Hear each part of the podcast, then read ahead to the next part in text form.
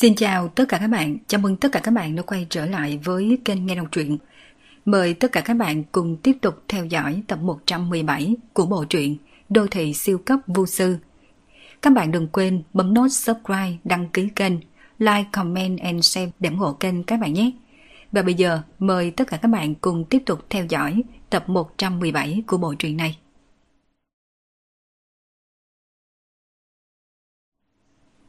Trần Trạch không có nhịn được nói.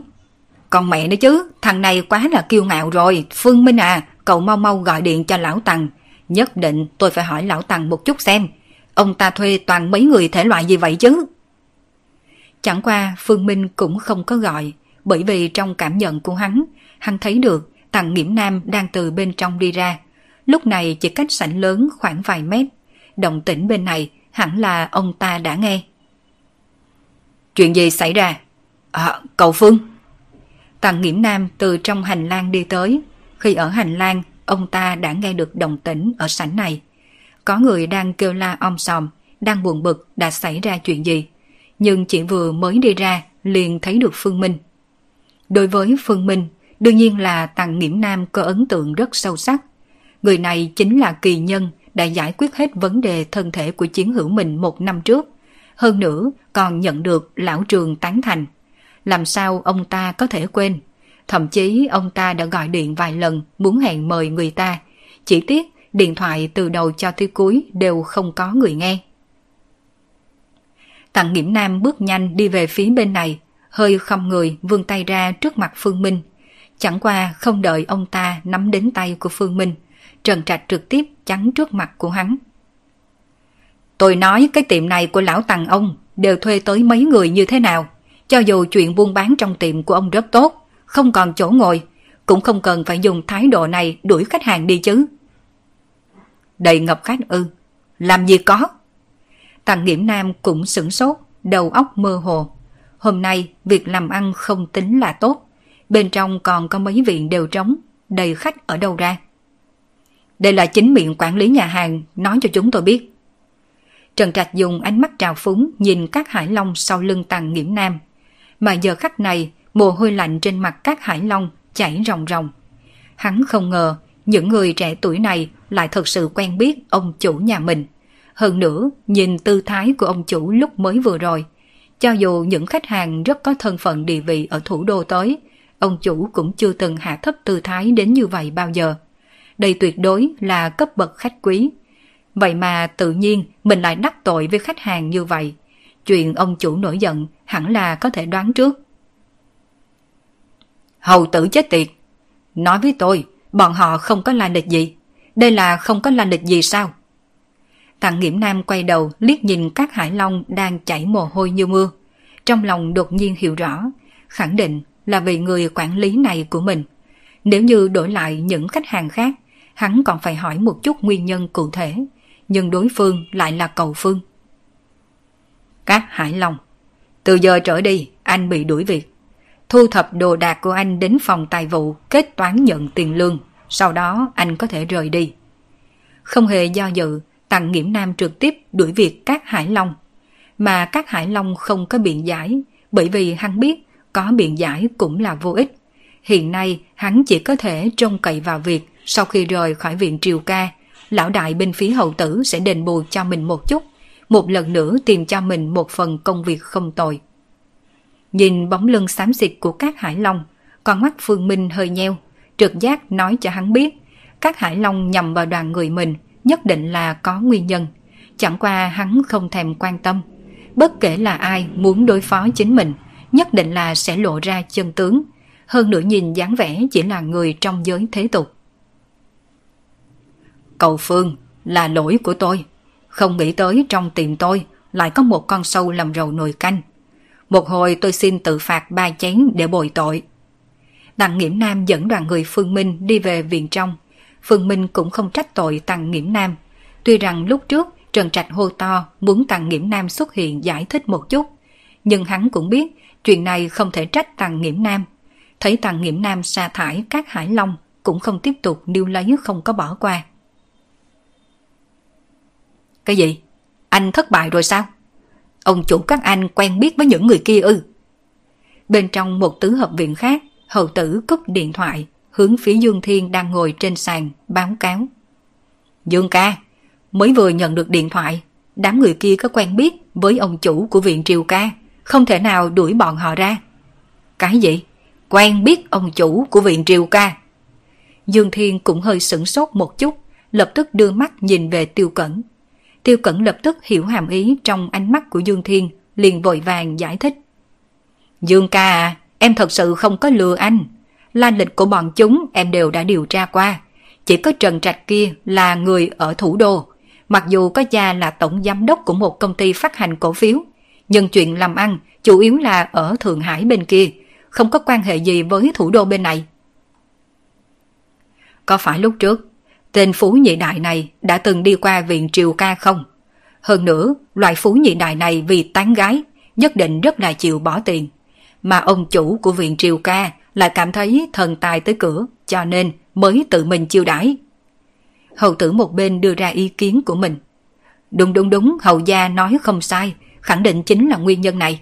Mấy người mở cửa làm ăn đương nhiên rất là thích mấy khách hàng dùng tiền hào phóng rồi. Tiêu Cẩn cũng vội vàng bổ sung. Mặc dù hầu tử biết ông chủ của viện Triều Ca có chỗ dựa, nhưng lấy cấp bậc của hắn căn bản không có cách tưởng tượng đến những thứ này. Chỉ cảm thấy việc buôn bán chính là giữ tiền, mà căn bản Tiêu Cẩn cũng không biết bối cảnh của viện Triều Ca.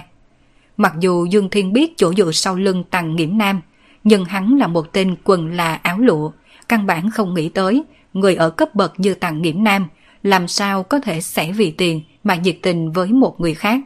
Phải biết rằng Tằng Nghiễm Nam đại biểu không chỉ chính hắn, càng đại biểu cho lão trường ở sau lưng. Làm sao có thể làm ra những chuyện hạ thấp thân phận lão trường như vậy? Đối với chuyện này, có thể nói rằng nếu đổi lại bất kỳ một đệ tử tinh anh nào khác trong gia tộc thì cũng đều biết. Nhưng mà Dương Thiên vừa vặn không thuộc về thành phần tinh anh đó, bằng không mà nói, lúc này hắn sẽ thu tay, âm thầm phái người điều tra rõ ràng la lịch của đoàn người Phương Minh, rồi mới quyết định có nên ra tay hay không. Vậy thì cứ để mấy người này vui vẻ một hồi. Nói đàn em của cậu theo dõi chặt bọn họ cho tôi. Chỉ cần những người này xuất hiện, lập tức bắt. Viện triều ca bên kia mỗi lúc là nơi hẻo lánh, không cần lo lắng bị người khác phát hiện ra. Kỳ thật, cũng không phải Dương Thiên chưa hề nghĩ tới đối phương có thể là người có lai lịch. Chỉ là hắn cảm thấy lấy gia thế của mình, có chuyện gì mà không thu xếp được. Ngoài ra, còn có một điểm chính là sắc mê tâm khiếu. Sau khi nhìn thấy ảnh của Diệp Tử Du, hắn đã bị vẻ đẹp của Diệp Tử Du hấp dẫn hoàn toàn. Trong lòng nóng hừng hực, chỉ nghĩ một hồi phải chà đạp người đẹp kia ra sao, đã không còn nhiều năng lực suy tính. Sau 2 giờ, Tặng Nghiễm Nam tiễn đoàn người Phương Minh ra cửa. Ăn bữa cơm tự nhiên không cần phải tốn tới 2 giờ đồng hồ. Thế nhưng suốt một năm không có gặp Phương Minh, đám người đường diễm biết Phương Minh có một chút bản lĩnh đặc thù, cho nên rất tò mò những chuyện mà Phương Minh đã trải qua trong suốt một năm nay. Mà đương nhiên, Phương Minh không thể nói thật hết, cũng liền bị ra một số sự cố, nói một chút tin đồn thú vị ở nước ngoài. Cuối cùng khiến cho đường diễm hâm mộ tới mức quyết định ra nước ngoài du lịch vào kỳ nghỉ kỳ tới. Lão Tăng, không cần tiễn, tự chúng tôi trở về là được rồi. Trần Trạch vỗ bả vai của Tằng Nghiễm Nam. Lão Tằng này rất là thành thật, nói bồi tội chính là bồi tội. Ở trên bàn cơm uống liền một hơi ba chén, sau đó chủ động cùng ly với hắn. Hai người anh một ly tôi một ly. Về phần Phương Minh, Trần Trạch ngẫm lại hay là thôi. Vì kia là ngàn chén không say, cũng không cần tìm tai vạ. Tốt, tôi đây sẽ không tiễn, cậu Phương à. Lần sau đến nhất định phải gọi trước cho tôi. Đến lúc đó tôi sẽ chuẩn bị vài món đặc sản của quán để chờ cậu. Phương Minh gật đầu, chẳng qua tầm mắt của hắn lúc này rơi vào mấy chiếc xe thương vụ cách đó không xa. Trong mắt có tia sáng lạnh lẽo lóe lên. Mà giờ khắc này, đường Diễm đang dẫn theo mọi người đi về bãi đầu xe. Trần Trạch uống rượu, xe này đương nhiên là đường Diễm lái. Khi đường Diễm lái xe tới cửa sảnh lớn, đám người Phương Minh đều lên xe, mà Tàng Nghiễm Nam cũng vẫy tay vài cái, sau đó xoay người đi vào trong sảnh. Tạm thời dừng xe. Đường Diễm mới nổ máy còn chưa lái được 10 mét, Đột nhiên Phương Minh mở miệng, xe dừng. Đường Diễm dùng ánh mắt nghi hoặc nhìn về Phương Minh. Không rõ, lúc này chỉ mới vừa nổ máy, làm sao gọi mình dừng. Mọi người ở trên xe, đừng có xuống. Phương Minh không nhiều lời, sau khi dặn dò một câu, liền trực tiếp mở cửa xe đi xuống. Lão đại, xe bọn họ dừng rồi, có người từ trên xe bước xuống, làm sao đây? Cách đó không xa, trên xe thương vụ, một người đàn ông mặt thẹo nhìn chăm chăm Phương Minh đang đứng, trong mắt có vẻ hung ác. Mặc kệ, trực tiếp ra tay. Hiện không có người nào ở gần, hơn nữa hắn đã sắp xếp anh em canh chừng ở đầu và cuối đường. Tuyệt đối không thể để lọt người nào vào đây nhìn thấy. Lúc này, ngược lại là một cơ hội tốt để ra tay. Vốn tên mặt thẹo đang chuẩn bị chờ xe của Phương Minh khởi động, sau đó lại để tiểu đệ lái xe cố ý đụng vào. Sau khi tạo thành tai nạn giao thông ngoài ý muốn, ép đối phương ngừng xe, cuối cùng tất cả bọn họ cùng lên bắt đám người kia. Hiện nay, nếu đối phương đã tự chủ động dừng xe, vậy thì không cần phải phiền phức như vậy. Dưới sự chỉ huy của hắn, ba chiếc xe thương vụ rồ ga trong nháy mắt đã bao vây xe của Phương Minh. Cửa xe mở ra, một đám thanh niên cường tráng từ trên xe bước xuống, trong đó còn có tên dơ côn thép. Tên đàn ông mặt sẹo càng xung trận lên trước. Xong, ngay khoảnh khắc khi hắn xuống xe, cả người đột nhiên lạnh rung, bởi vì hắn phát hiện thân thể của mình dĩ nhiên không được khống chế, gậy sắt trong tay trực tiếp đập vào trên đầu mình. Ai ôi, đầu tôi! Lão cẩu, tại sao mày đánh lén tao? Lão Tam, còn mẹ nó, mày đá tao làm gì? Những người thanh niên cường tráng từ trên xe xuống rất nhanh liền té trên mặt đất kêu rên không ngớt. Bởi vì tất cả đều đang tự giết lẫn nhau, mà điều này đương nhiên là do Phương Minh làm. Chuyện gì xảy ra? Động tĩnh bên ngoài xe cũng thu hút sự chú ý của đám người Diệp Tử Du. Khi thấy mấy người té trên mặt đất, đám người Diệp Tử Du đều cảm thấy nghi ngờ khó hiểu, không biết đã xảy ra chuyện gì. Vốn Tần Nghiễm Nam đã đi vào bên trong sảnh, cũng nghe được động tĩnh bên ngoài, lại ra tới cửa. Khi thấy tình huống ngoài cửa cũng ngây người. Phương Minh nhìn mấy tên du cung lưu manh đang nằm la liệt trên mặt đất, chân phải vẽ một vòng tròn trên mặt đất, sau đó nhẹ nhàng dẫm một cái. Ôi, đau, tại sao tôi cảm thấy tim mình bị đè ép rất mạnh? Tôi cũng vậy, ngay cả hô hấp đều có chút khó khăn. Trên mặt những tên du côn lưu manh này lộ ra tuyệt vọng cùng sợ hãi. Căn bản họ không biết rốt cuộc đã xảy ra chuyện gì. Vì sao tự mình đột nhiên bị đồng bạn đánh cho té? Vì sao đột nhiên có cảm giác đau đớn tươi thấu tim gan? Phương Minh, xảy ra chuyện gì? Cậu Phương à, những người này là sao chứ? Trần Trạch cùng Tăng Nghiễm Nam đồng thời mở miệng.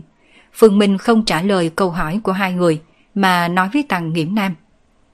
Đưa hết mấy người này vào trong cửa hàng trước. À, được. Tăng Nghiễm Nam do dự một chút, theo sau chính là gật đầu đáp ứng.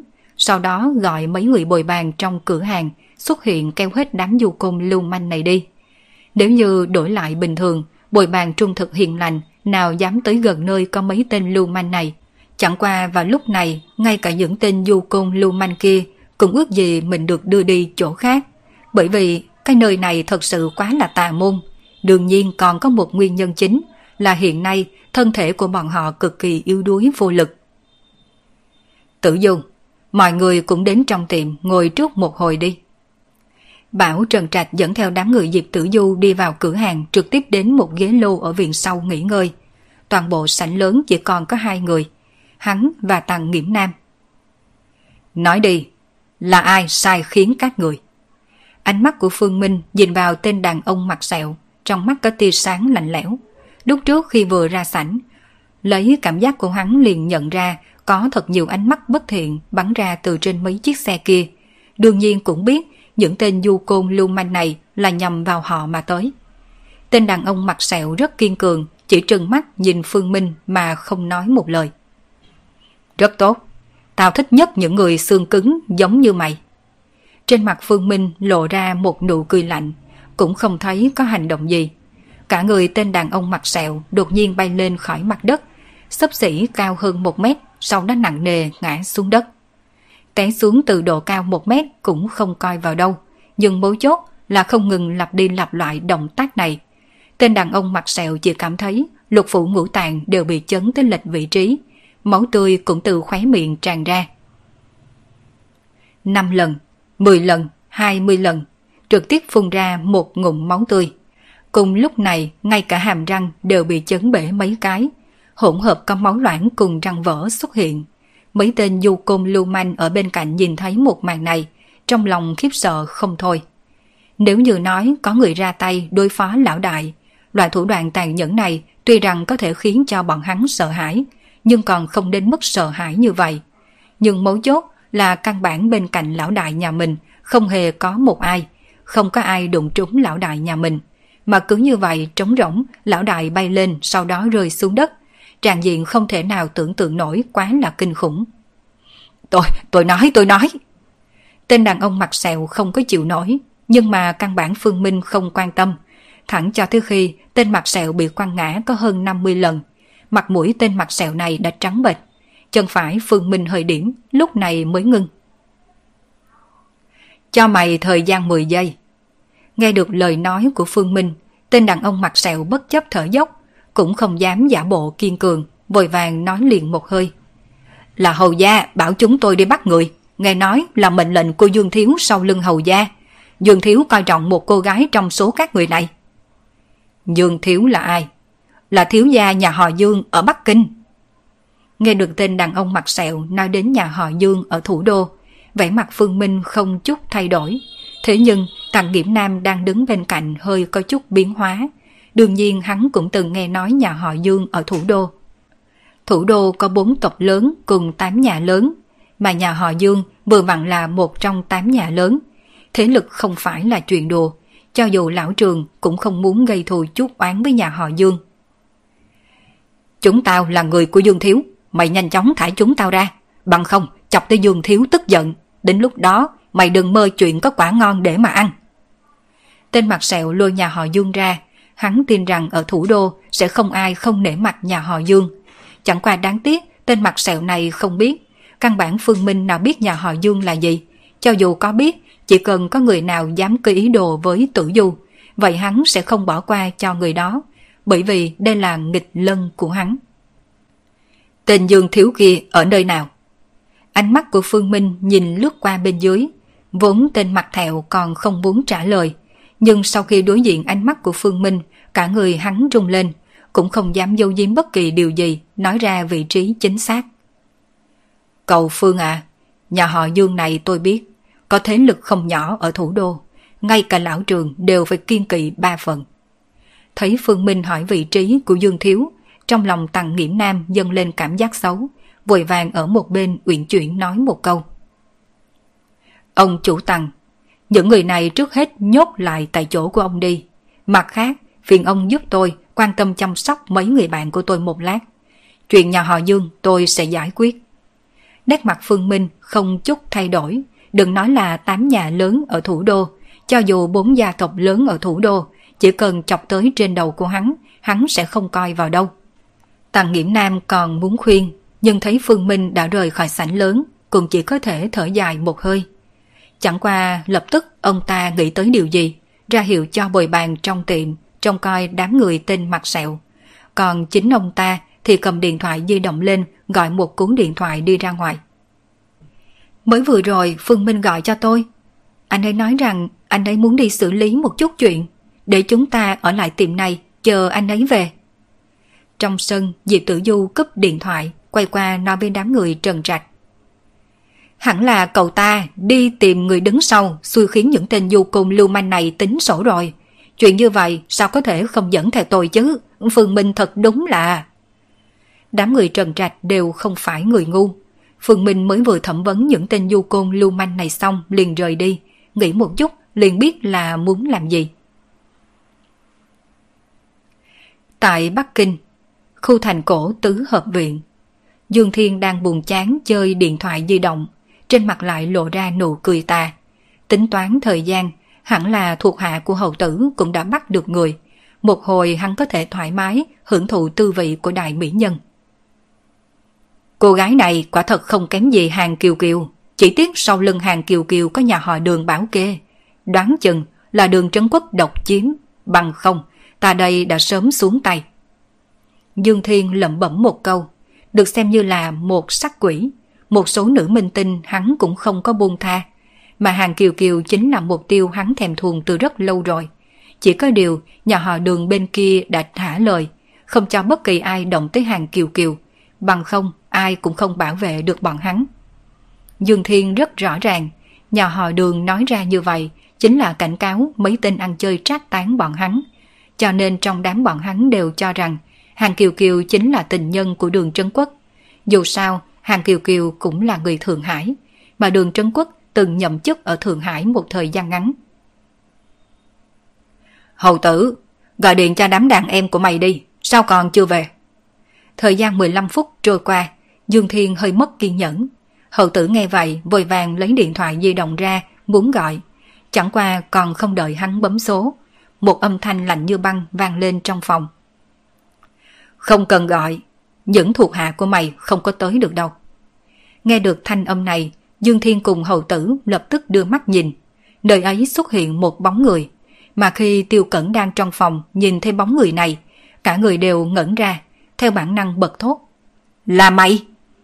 Người đứng nơi cửa đương nhiên là Phương Minh. Mà trước khi bước vào, Phương Minh liền cảm ứng người trong phòng, cũng đã nhận ra sự tồn tại của Tiêu Cẩn. Gần như ngay lập tức, hắn liền biết đại khái có chuyện gì xảy ra. Sau khi Tiêu Cẩn bị tử du cự tuyệt, thẹn qua hóa giận liền tìm tên thiếu gia nhà họ Dương này. Mà tên thiếu gia nhà họ Dương là là một sắc quỷ. Sau khi nhìn thấy nét đẹp của tử du, liền sắp xếp người ra tay cướp người. Biết những điều này, Phương Minh ngay cả suy nghĩ tìm hiểu rõ ràng cũng không còn, trực tiếp điểm một chỉ về tiêu cẩn. Loại người thường như hầu tử cùng Dương Thiên, đương nhiên không thể phát giác ra uy lực ẩn chứa bên trong một chỉ này của Phương Minh.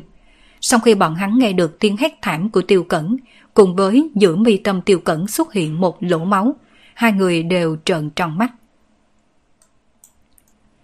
Mày, mày, mày rốt cuộc là ai? Nét mặt của hầu tử tràn đầy kinh hãi, tứ hợp viện này cũng không chỉ có ba người họ. Ở bên ngoài còn có hơn 10 thuộc hạ, đều là một đám người giỏi đánh đấm nhất do hắn đích thân chọn lựa ra. Thế nhưng, mặc dù là vậy, khi nam thanh niên này xuất hiện ở cửa, vậy mà những tên đàn em bên ngoài của hắn không có chút phản ứng, thậm chí một chút động tĩnh đều không có nghe. Tao là ai? Chẳng lẽ khi bọn mày phái người đến bắt tao, là không tìm hiểu kỹ càng hay sao? Trên mặt Phương Minh hiện ra đăm chiêu nhìn Dương Thiên, mà Dương Thiên cũng ngay lập tức kịp phản ứng. Biết rõ mấy tên đàn em của hậu tử đã xảy ra vấn đề, không chỉ không bắt được người, bây giờ còn dẫn đối phương tới nơi này. Mày có biết tao là ai không? Tao là thiếu gia nhà họ Dương. Nhà họ Dương ở thủ đô này. Nếu như mày dám làm gì tao, nhất định người nhà tao sẽ không bỏ qua cho mày đâu.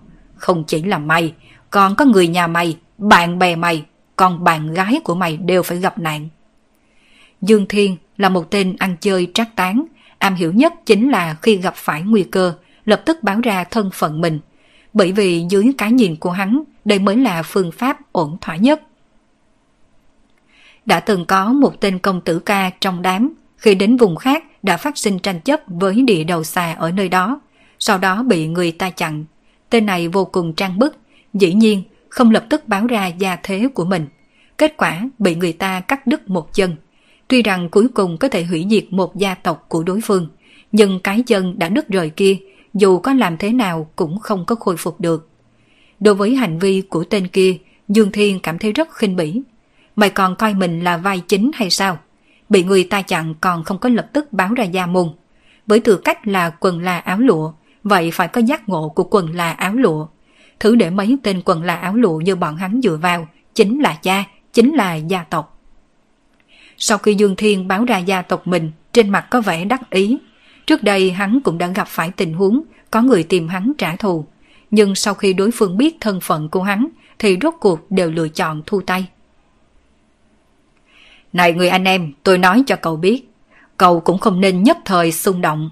Một khi cậu xúc động rồi, tối đa cũng chỉ có thể trả thù tôi nhưng là người nhà của cậu sẽ bị nhà họ Dương tôi trả thù.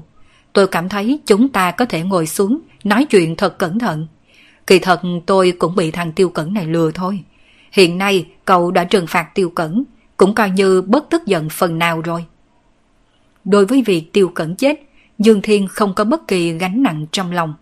Cha mẹ tiêu cẩn nhậm chức trong ngành giáo dục, đối với dân chúng bình thường thì coi như là quan to, nhưng đối với nhà họ Dương, căn bản không đáng nhắc tới.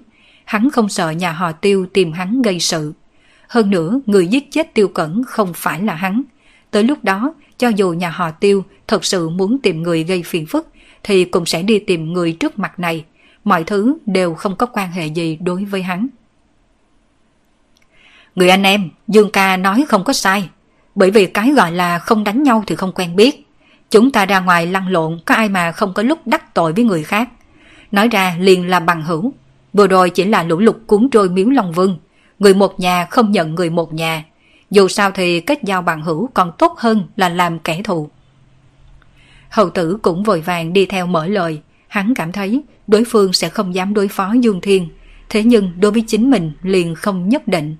Dù sao thì mình cũng chỉ là một thuộc hạ của Dương Thiên. Nói không dễ nghe thì mình chỉ là một con chó của Dương Thiên. Dương Thiên để cho mình cắn người nào, mình liền cắn người đó. Ánh mắt của Phương Minh liếc nhìn hai người này. Đối với tâm tư của hai người này hắn biết rõ. Chẳng qua, lần này hắn cũng không định thu tay. Không nói Dương Thiên đụng trúng vảy ngược của chính mình. Quan trọng nhất là lấy tạo nghệ trên phương diện tướng thuật của hắn. Có thể thấy trên người Dương Thiên này có oán khí quấn quanh, hơn nữa còn là huyết oán. Điều này nói rõ rằng Dương Thiên đã làm rất nhiều chuyện thương thiên hại lý, còn có nợ nhân mệnh trong người.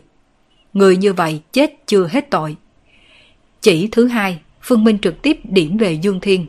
Dương Thiên còn chưa kịp phản ứng, liền bước theo gót của Tiêu Cẩn. Mày, mày giết Dương ca. Mày, mày sẽ bị nhà họ Dương điên cuồng trả thù. Giờ khắc này hầu tử triệt để tuyệt vọng rồi. Dương Thiên chết tất nhiên sẽ khiến nhà họ Dương bùng lên lửa giận ngút trời. Cho dù nam thanh niên trước mặt này bỏ qua hắn, nhà họ Dương cũng không có khả năng buông tha hắn. Kết cục của hắn cũng đã được báo trước. Xong rồi, lần này thật sự xong rồi. Nhìn biểu tình tuyệt vọng của hầu tử, hai tay Phương Minh bắt đầu bấm niệm pháp quyết, sau đó từ trong lòng móc ra một tấm bùa chú. Bùa này trực tiếp bắn về ngực của hầu tử, cuối cùng dán ở nơi đó bùa thiếp thân. Cả người hầu tử rung lên, sau đó biểu tình trên mặt trở nên đần độn, trong miệng bắt đầu nỉ non. Tôi tên hầu tử, 6 năm trước, tôi chỉ là một tên côn đồ ở thủ đô. Sau đó trong một lần gặp được Dương Thiên. Hầu tử đang nói tới những chuyện xấu xa hắn đã làm từ khi đi theo Dương Thiên. Mà Phương Minh thì ngồi ở chỗ kia, dùng điện thoại di động trên tay ghi âm sau nửa giờ lại đi ra khỏi căn phòng này. Chẳng qua, Phương Minh cũng không rời đi, mà là đi đến trước một căn phòng khác ở bên ngoài, nhưng không đẩy cửa đi vào, mà khẽ thở dài nói một hơi. Dương Thiên đã chết, các người có thể xuất hiện rồi. Lấy cảm giác của Phương Minh, tự nhiên có thể cảm ứng được trong phòng này có mấy cô gái. Mấy cô gái này đều bị Dương Thiên bắt tới, ở chỗ này chịu đựng Dương Thiên chà đạp. Nghe được tiếng nói của Phương Minh, trong phòng truyền đến tiếng kinh hô rất nhỏ. Nhưng mà một lúc sau mở cửa ra, cũng chỉ có một cô gái ra ngoài. Trên người cô gái mặc một bộ chế phục thỏ trắng quyến rũ, khuôn mặt xinh đẹp, nhưng trong ánh mắt lại không có ánh sáng. Ánh mắt đầu tiên của cô gái rơi vào trên người Phương Minh, vẻ mặt không có bất kỳ biến hóa nào. Khi cô ấy nhìn thấy thi thể đám người đàn em của hậu tử nằm trên mặt đất, lúc này trong mắt mới có chút màu sắc, bởi vì cô nhận ra những người này, những tên ma quỷ đã dằn vặt cùng tàn hại các cô. Cô là một cô gái trẻ tuổi mới tốt nghiệp đại học được một năm, vừa đi tới phương Bắc này xin việc làm. Nhưng trên đường tan ca về nhà đột nhiên bị người ta bắt. Sau khi đến nơi này, cô mới biết mình sắp gặp phải điều gì. Ác ma tai to mặt lớn kia, còn có những tên ma quỷ này. Vào lúc cô bị bắt tới đây, ở đây tổng cộng có 8 người phụ nữ, nhưng không tới thời gian một tháng liền chỉ còn có 4 người. Bốn người khác đã bị những tên ma quỷ này hành hạ cho tới chết. Suốt một tháng bị bắt tới đây, Trường Thiên Thiến từ phản kháng đến thuận theo, lại đến cuối cùng là tuyệt vọng. Nếu như không phải nghĩ đến mình còn có cha mẹ già, cô đã sớm nghĩ tới chuyện tự sát. Mà ngày mới một tuần trước, thật sự có một cô gái cương liệt sau khi bị bắt tới đây đã lựa chọn tự sát. Về phần ba người phụ nữ trong phòng, thời gian bị bắt tới đây còn dài hơn cô, đã sớm tuyệt vọng đến chết lặng, thậm chí chỉ còn có một cổ thân thể. Dựa theo sở thích của ác ma kia, ăn mặc đủ loại quần áo, thỏa mãn sở thích tà ác của tên ác ma kia, đã trở thành công cụ để cho ác ma phát tiết. Đây cũng là nguyên nhân vì sao sau khi nghe thấy bản thân được giải cứu, ba người này vẫn mang nét mặt chết lặng ngồi trong phòng không nhúc nhích. Tinh thần của các cô đã hoàn toàn tán loạn rồi. Toàn bộ những cô gái bị bắt tới đây, nếu như không hầu hạ ác ma kia thật cẩn thận, khiến cho ác ma kia vui vẻ, sẽ bị ác ma kia ném cho đám thuộc hạ của hắn đùa bỡn. Một người phụ nữ mềm mại rơi vào tay những tên du côn lưu manh này, kết cục ra sao liền có thể nghĩ. Sau khi bị khinh nhờn thê thảm, sẽ bị những tên kia giết người chôn xác. Vậy, ác ma kia đâu? Trương Thiên Thiến mở miệng, giọng nói run run. Phương Minh không trả lời, chỉ dùng ánh mắt nhìn về phương hướng phòng chủ. Trương Thiên Thiến hiểu ra, trực tiếp đi về phía phòng chính. Lại sau đó Phương Minh nghe được tiếng hét tê tâm liệt phế, nghe được âm thanh vật nặng bể nát. Trong lòng Phương Minh rất rõ ràng, đây là Trương Thiên Thiến đang phát tiết. Cho dù Dương Thiên đã chết, nhưng đối với cô thì cừu hận này là khắc cốt minh tâm. Đột nhiên, một tiếng súng vang bên trong phòng chính. Lại sau đó là vô số tiếng bùng bùng tiếp tục vang. Trong phòng chính, trong tay Trương Thiên Thiến cầm một khẩu súng. Mà giờ khắc này Dương Thiên đang nằm trên mặt đất đã hoàn toàn thay đổi. Thi thể Dương Thiên bị Trương Thiến dùng đồ sứ bên trong phòng hủy diệt. Thế nhưng sáu phát súng vừa rồi là chỉ có một phát bắn trúng người Dương Thiên. Chị Huyên Huyên, em đã báo thù cho chị rồi. Súng tuột khỏi tay, Trương Thiên Thiến ngồi chồm hổm trên mặt đất, che mặt khóc rống. Cô nghĩ tới chị Huyên Huyên mới vừa bị bắt tới một tuần trước. Nghĩ tới khi chị ấy mỉm cười hạnh phúc, nói một tuần nữa là ngày cưới của chị ấy. Nghĩ tới ánh mắt tuyệt vọng của chị ấy khi nhìn về cô, bị đám người kia lôi ra chà đạp. Mặc dù Phương Minh đang đứng ở cửa, nhưng mà không an ủi, bởi vì hắn biết điều Trương Thiên Thiến cần không phải an ủi mà là phát tiết. Chẳng qua rất nhanh, hắn liền đưa mắt nhìn về nơi cửa, nơi đó có tiếng bước chân. Có tiếng súng, từ tứ hợp viện của nhà họ Dương bên kia truyền tới. Ừ, hình như hiện tại tứ hợp viện kia là Dương Thiên của nhà họ Dương. Hay là thông báo cho nhà họ Dương bên kia một tiếng đi. Vốn Phương Minh đang chuẩn bị rời đi, nhưng sau khi nghe thấy tiếng nghị luận bên ngoài, đột nhiên Phương Minh làm ra một quyết định khác. Sau khi gửi đoạn ghi âm lúc nãy ra ngoài, liền đi ra khỏi viện sau, một mình đi tới viện trước, đứng ở giữa sân. Nhà họ Dương ở thủ đô.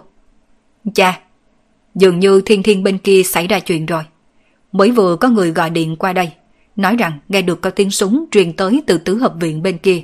Con đã gọi cho thiên thiên nhưng nó không có nghe máy. Có thể xảy ra chuyện gì ở thủ đô?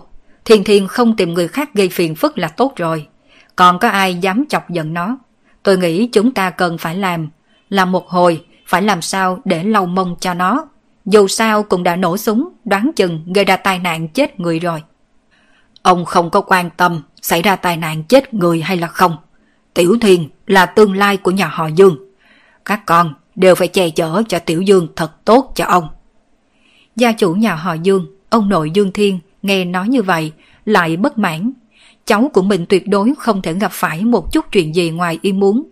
Về phần người bị cháu trai mình bắt nạt, cùng lắm thì nhà họ Dương bọn họ bồi thường một chút là được rồi. Những người nhà họ Dương khác nghe được lão gia tử nhà mình nói, trên mặt đều lộ ra bất đắc dĩ. Lão gia tử cực kỳ cưng chiều Dương Thiên, dù sao thì Dương Thiên cũng là nam đinh duy nhất đời thứ ba của nhà họ Dương. Trong tư tưởng phong kiến trọng nam khinh nữ của lão gia tử, chỉ có Dương Thiên mới được xem như huyết mạch của nhà họ Dương, là người thừa kế nhà họ Dương. Một người đàn ông trung niên nhà họ Dương đang định nói gì, chẳng qua lúc này điện thoại của hắn lại vang. Sau khi liếc nhìn dãy số, người đàn ông đi đến một bên tiếp điện thoại, mà cũng không biết trong điện thoại nói cái gì. Nét mặt của ông ta thay đổi, từ lúc mới bắt đầu là thờ ơ, nay đã biến thành khiếp sợ, sau đó là tức giận. Cha, thiên thiên xảy ra chuyện rồi, bị người ta giết. Trong một tòa nhà cũ nào đó ở thủ đô, trước người Hoài Viễn Sơn còn có hai người đàn ông trung niên khuôn mặt kiên nghị đang đứng, nét mặt già nua nhăn nhíu dường như đang tự hỏi điều gì. Lúc này Phương Tiểu Hữu có chút xúc động rồi. Ông lão nhà họ Dương kia cực kỳ cưng chiều cháu trai của ông ta. Nếu như cháu trai ông ta xảy ra chuyện, tuyệt đối sẽ không chịu để yên một cách dễ dàng như vậy đâu. Chà, con cảm thấy chúng ta không nên nhúng tay vào vấn đề này thì hơn. Nghe thấy lời con trai lớn nhà mình, Hoài Viễn Sơn không tỏ thái độ mà đưa mắt nhìn về đứa con thứ hai ở bên phải, trầm giọng nói. Lão nhị, con cảm thấy ra sao? Thằng cháu trai nhà họ Dương kia đã làm chuyện thiếu đạo đức nhiều lần. Người như vậy chết chưa hết tội. Nếu như không phải nhà họ Dương bao che hắn, hắn đã sớm chết vô số lần rồi. Ngược lại con cảm thấy nhà họ Hoài chúng ta không thể ngồi coi mặc kệ. Dù sao nhà họ Hoài chúng ta đã từng thiếu cậu Phương kia một ân tình. Đối phương đã trị được bệnh của chú Vương. Lão nhị à, em nói như vậy là sai rồi. Người nói đúng là có ơn với chú Vương. Nhà chúng ta coi như là nợ hắn một nhân tình. Cũng không thể vì vậy liền liên lụy đến toàn bộ nhà họ Hoài chúng ta được. Lão tử nhà họ Dương cưng chiều Dương Thiên kia tới mức nào, toàn bộ thủ đô này đều biết. Lão gia tử kia hoàn toàn có thể vì cháu trai mình mà lừa mạng với bất kỳ một ai.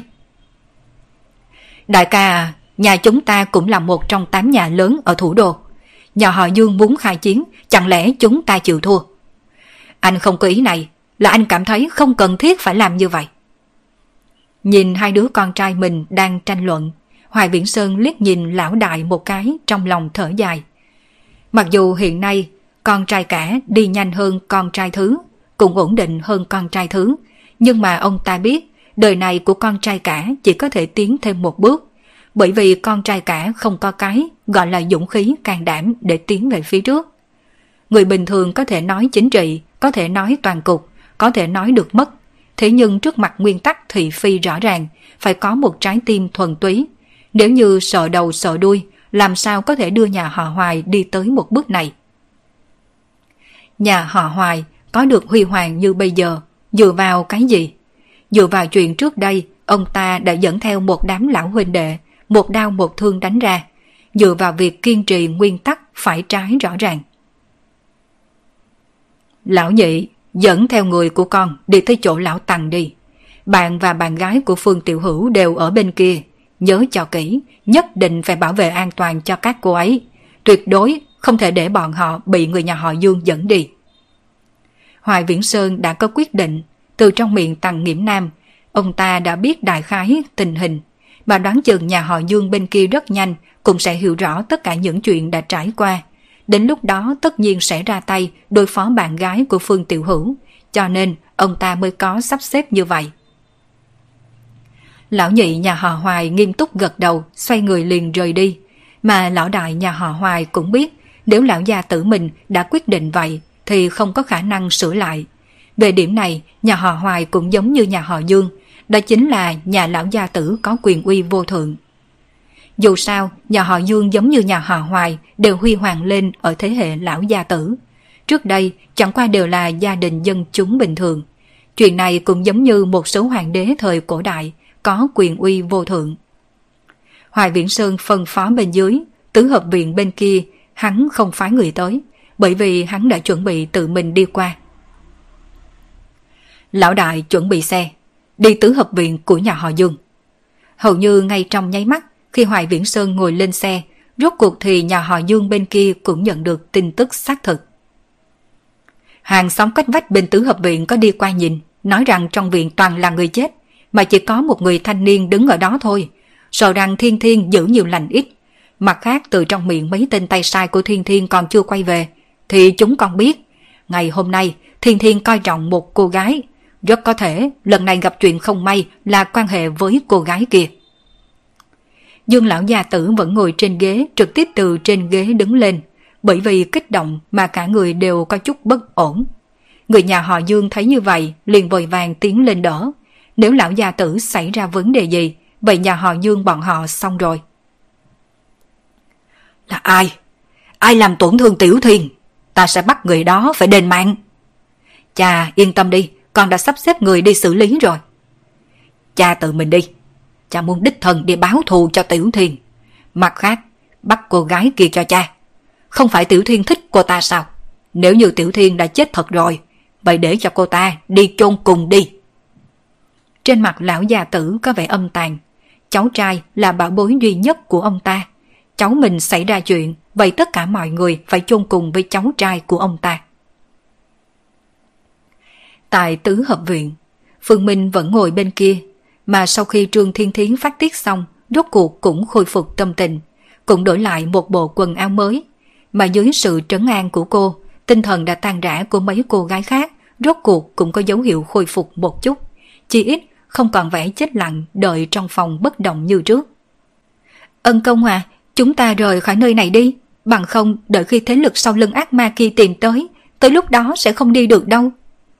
Một tháng này, Trường Thiên Thiến cũng đã biết thân phận của ác ma kia. Gia tộc hiển hách như vậy, căn bản không phải mấy người dân thường bọn họ có thể chống cự được. Cần gì phải đi? Phương Minh cười, nếu như muốn đi hắn đã đi từ sớm rồi. Mấy người ở bên ngoài làm sao có thể ngăn được hắn. Hắn không đi, chính là đang đợi người nhà họ Dương qua đây. Cũng là hắn cố ý khiến người bên ngoài đi vào thấy tình huống bên trong, tiện để cho bọn họ truyền tin tức này về nhà họ Dương. Đi bây giờ, Phương Minh có nắm chắc, cuối cùng nhà họ Dương không dám gây khó khăn cho hắn. Nhưng về phần Trương Thiên Thiến, sợ rằng nhà họ Dương sẽ không bỏ qua, bởi vì nhà họ Dương cũng muốn phát tiết lửa giận, không thể trêu vào mình, cũng chỉ có thể dồn hết lửa giận trên đám người Trương Thiên Thiến. Đợi tại viện sau đi, một lát nữa khi nào đi tôi sẽ gọi cô. Phương Minh cho Trương Thiên Thiến một ánh mắt khích lệ. Trương Thiên Thiến gật đầu, dù sao cũng như vậy rồi, cô cũng không còn gì để sợ hãi, cùng lắm là chết mà thôi. Sau nửa giờ đồng hồ, từng chiếc xe đen lái vào trong khu vực này.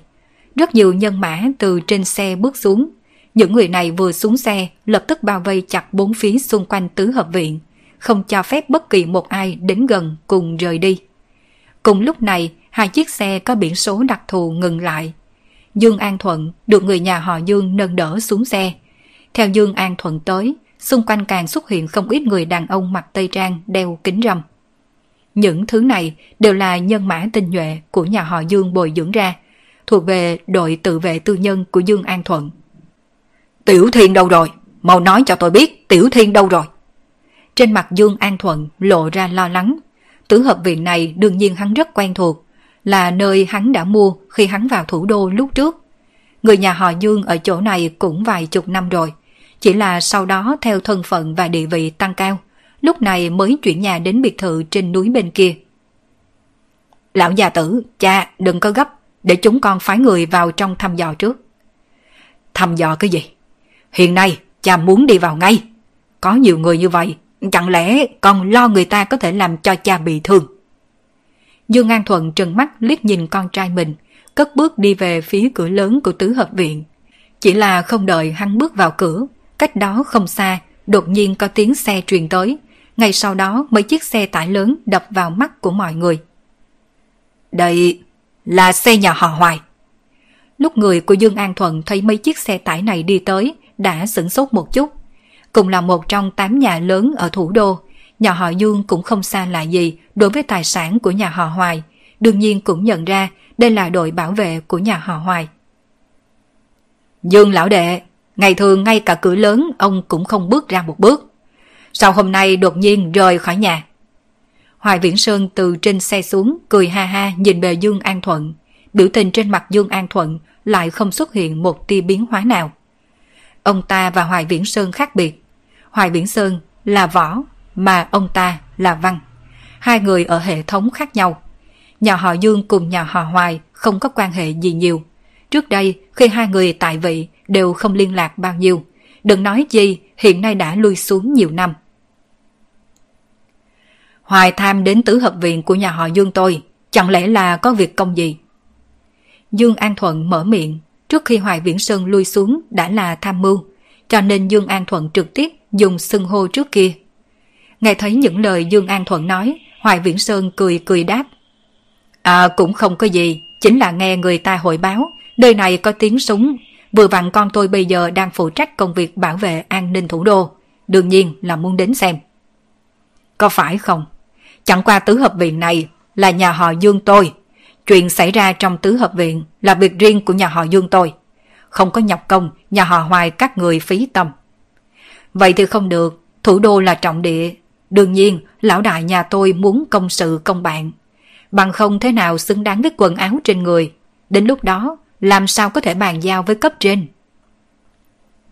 Dương An Thuận hiếp đôi mắt già nua. Tuy rằng ông ta đang rất lo, nhưng rốt cuộc là một người tinh ranh. Khi nghe đến đó cũng liền biết, lúc này nhà họ Hoài nhất định phải nhúng tới một tay. Nói cách khác, có khả năng rất lớn, chuyện này có quan hệ với nhà họ Hoài. Rất tốt. Nhà họ Hoài các ông muốn xem, vậy thì xem. Dương An Thuận không tiếp tục dây dưa cùng với Hoài Viễn Sơn, mà là dẫn theo đội tự vệ của mình, muốn xông vào tứ hợp viện. Nhưng mà Hoài Viễn Sơn bên kia cũng vung tay. Những người đàn ông vừa xuống xe từ xe tải cũng vọt lên, giằng co với đội bảo vệ của nhà họ Dương. Hoài Viễn Sơn, rốt cuộc ông có ý gì? Chẳng lẽ lần này ông làm hại tiểu thiên nhà tôi? Cái gì gọi là hại? Cháu trai ông làm bao nhiêu chuyện thương thiên hại lý? Lẽ nào trong lòng ông không có rõ ràng? Lời nói không dễ nghe một chút. Dạng người như cháu trai ông đáng ra nên chết từ sớm rồi. Hòa Viễn Sơn cũng trực tiếp quay qua mắng. Dương An Thuận nghe vậy, cả người đều bị chọc tức muốn nổ phổi. Hoài Viễn Sơn, ông thật sự cho rằng nhà họ Dương tôi sợ ông sao? Ông có bản lĩnh, liền tiến lên nửa bước cho tôi xem. Lão tử liền lên trước thì sao nào? Ông là một cái trứng mềm còn dám uy hiếp tôi. Trước đây khi tôi liều mạng đánh lũ quỷ nhật, ông còn trốn trong hầm ngầm không có dám ra ngoài kìa. Hoài Viễn Sơn cùng Dương An Thuận đối mặt, nhân mã hai phe cùng đối chọi gay gắt. Mà giờ khắc này cách đó không xa, vẻ mặt Lăng Cương tràn đầy lo lắng. Bên cạnh hắn cũng có không ít thuộc hạ. Cục trưởng, làm sao bây giờ? Nhà họ Hoài cùng nhà họ Dương đối mặt. Chúng ta nên hiện thân hay là không hiện thân? Nghe cấp dưới hội báo, Lăng Cương cũng cảm thấy nhức đầu. Lúc trước nhận được người báo cảnh sát, nói trong tứ hợp viện nhà họ Dương có tiếng súng. Hắn liền lập tức dẫn người theo. Dù sao việc nổ súng ở thủ đô còn có khả năng dính đến nhà họ Dương. Chuyện này tuyệt đối không phải chuyện nhỏ.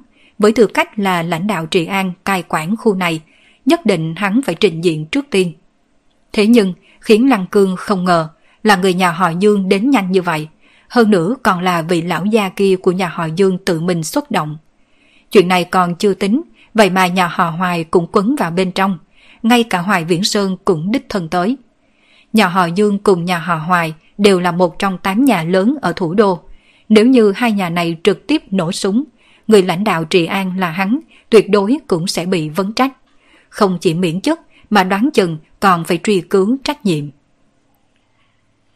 Kết thúc tập 117 của bộ truyện Đô thị siêu cấp vô sư. Cảm ơn tất cả các bạn đã theo dõi. Mời tất cả các bạn cùng tiếp tục theo dõi tập 118 của bộ truyện Đô thị siêu cấp vô sư.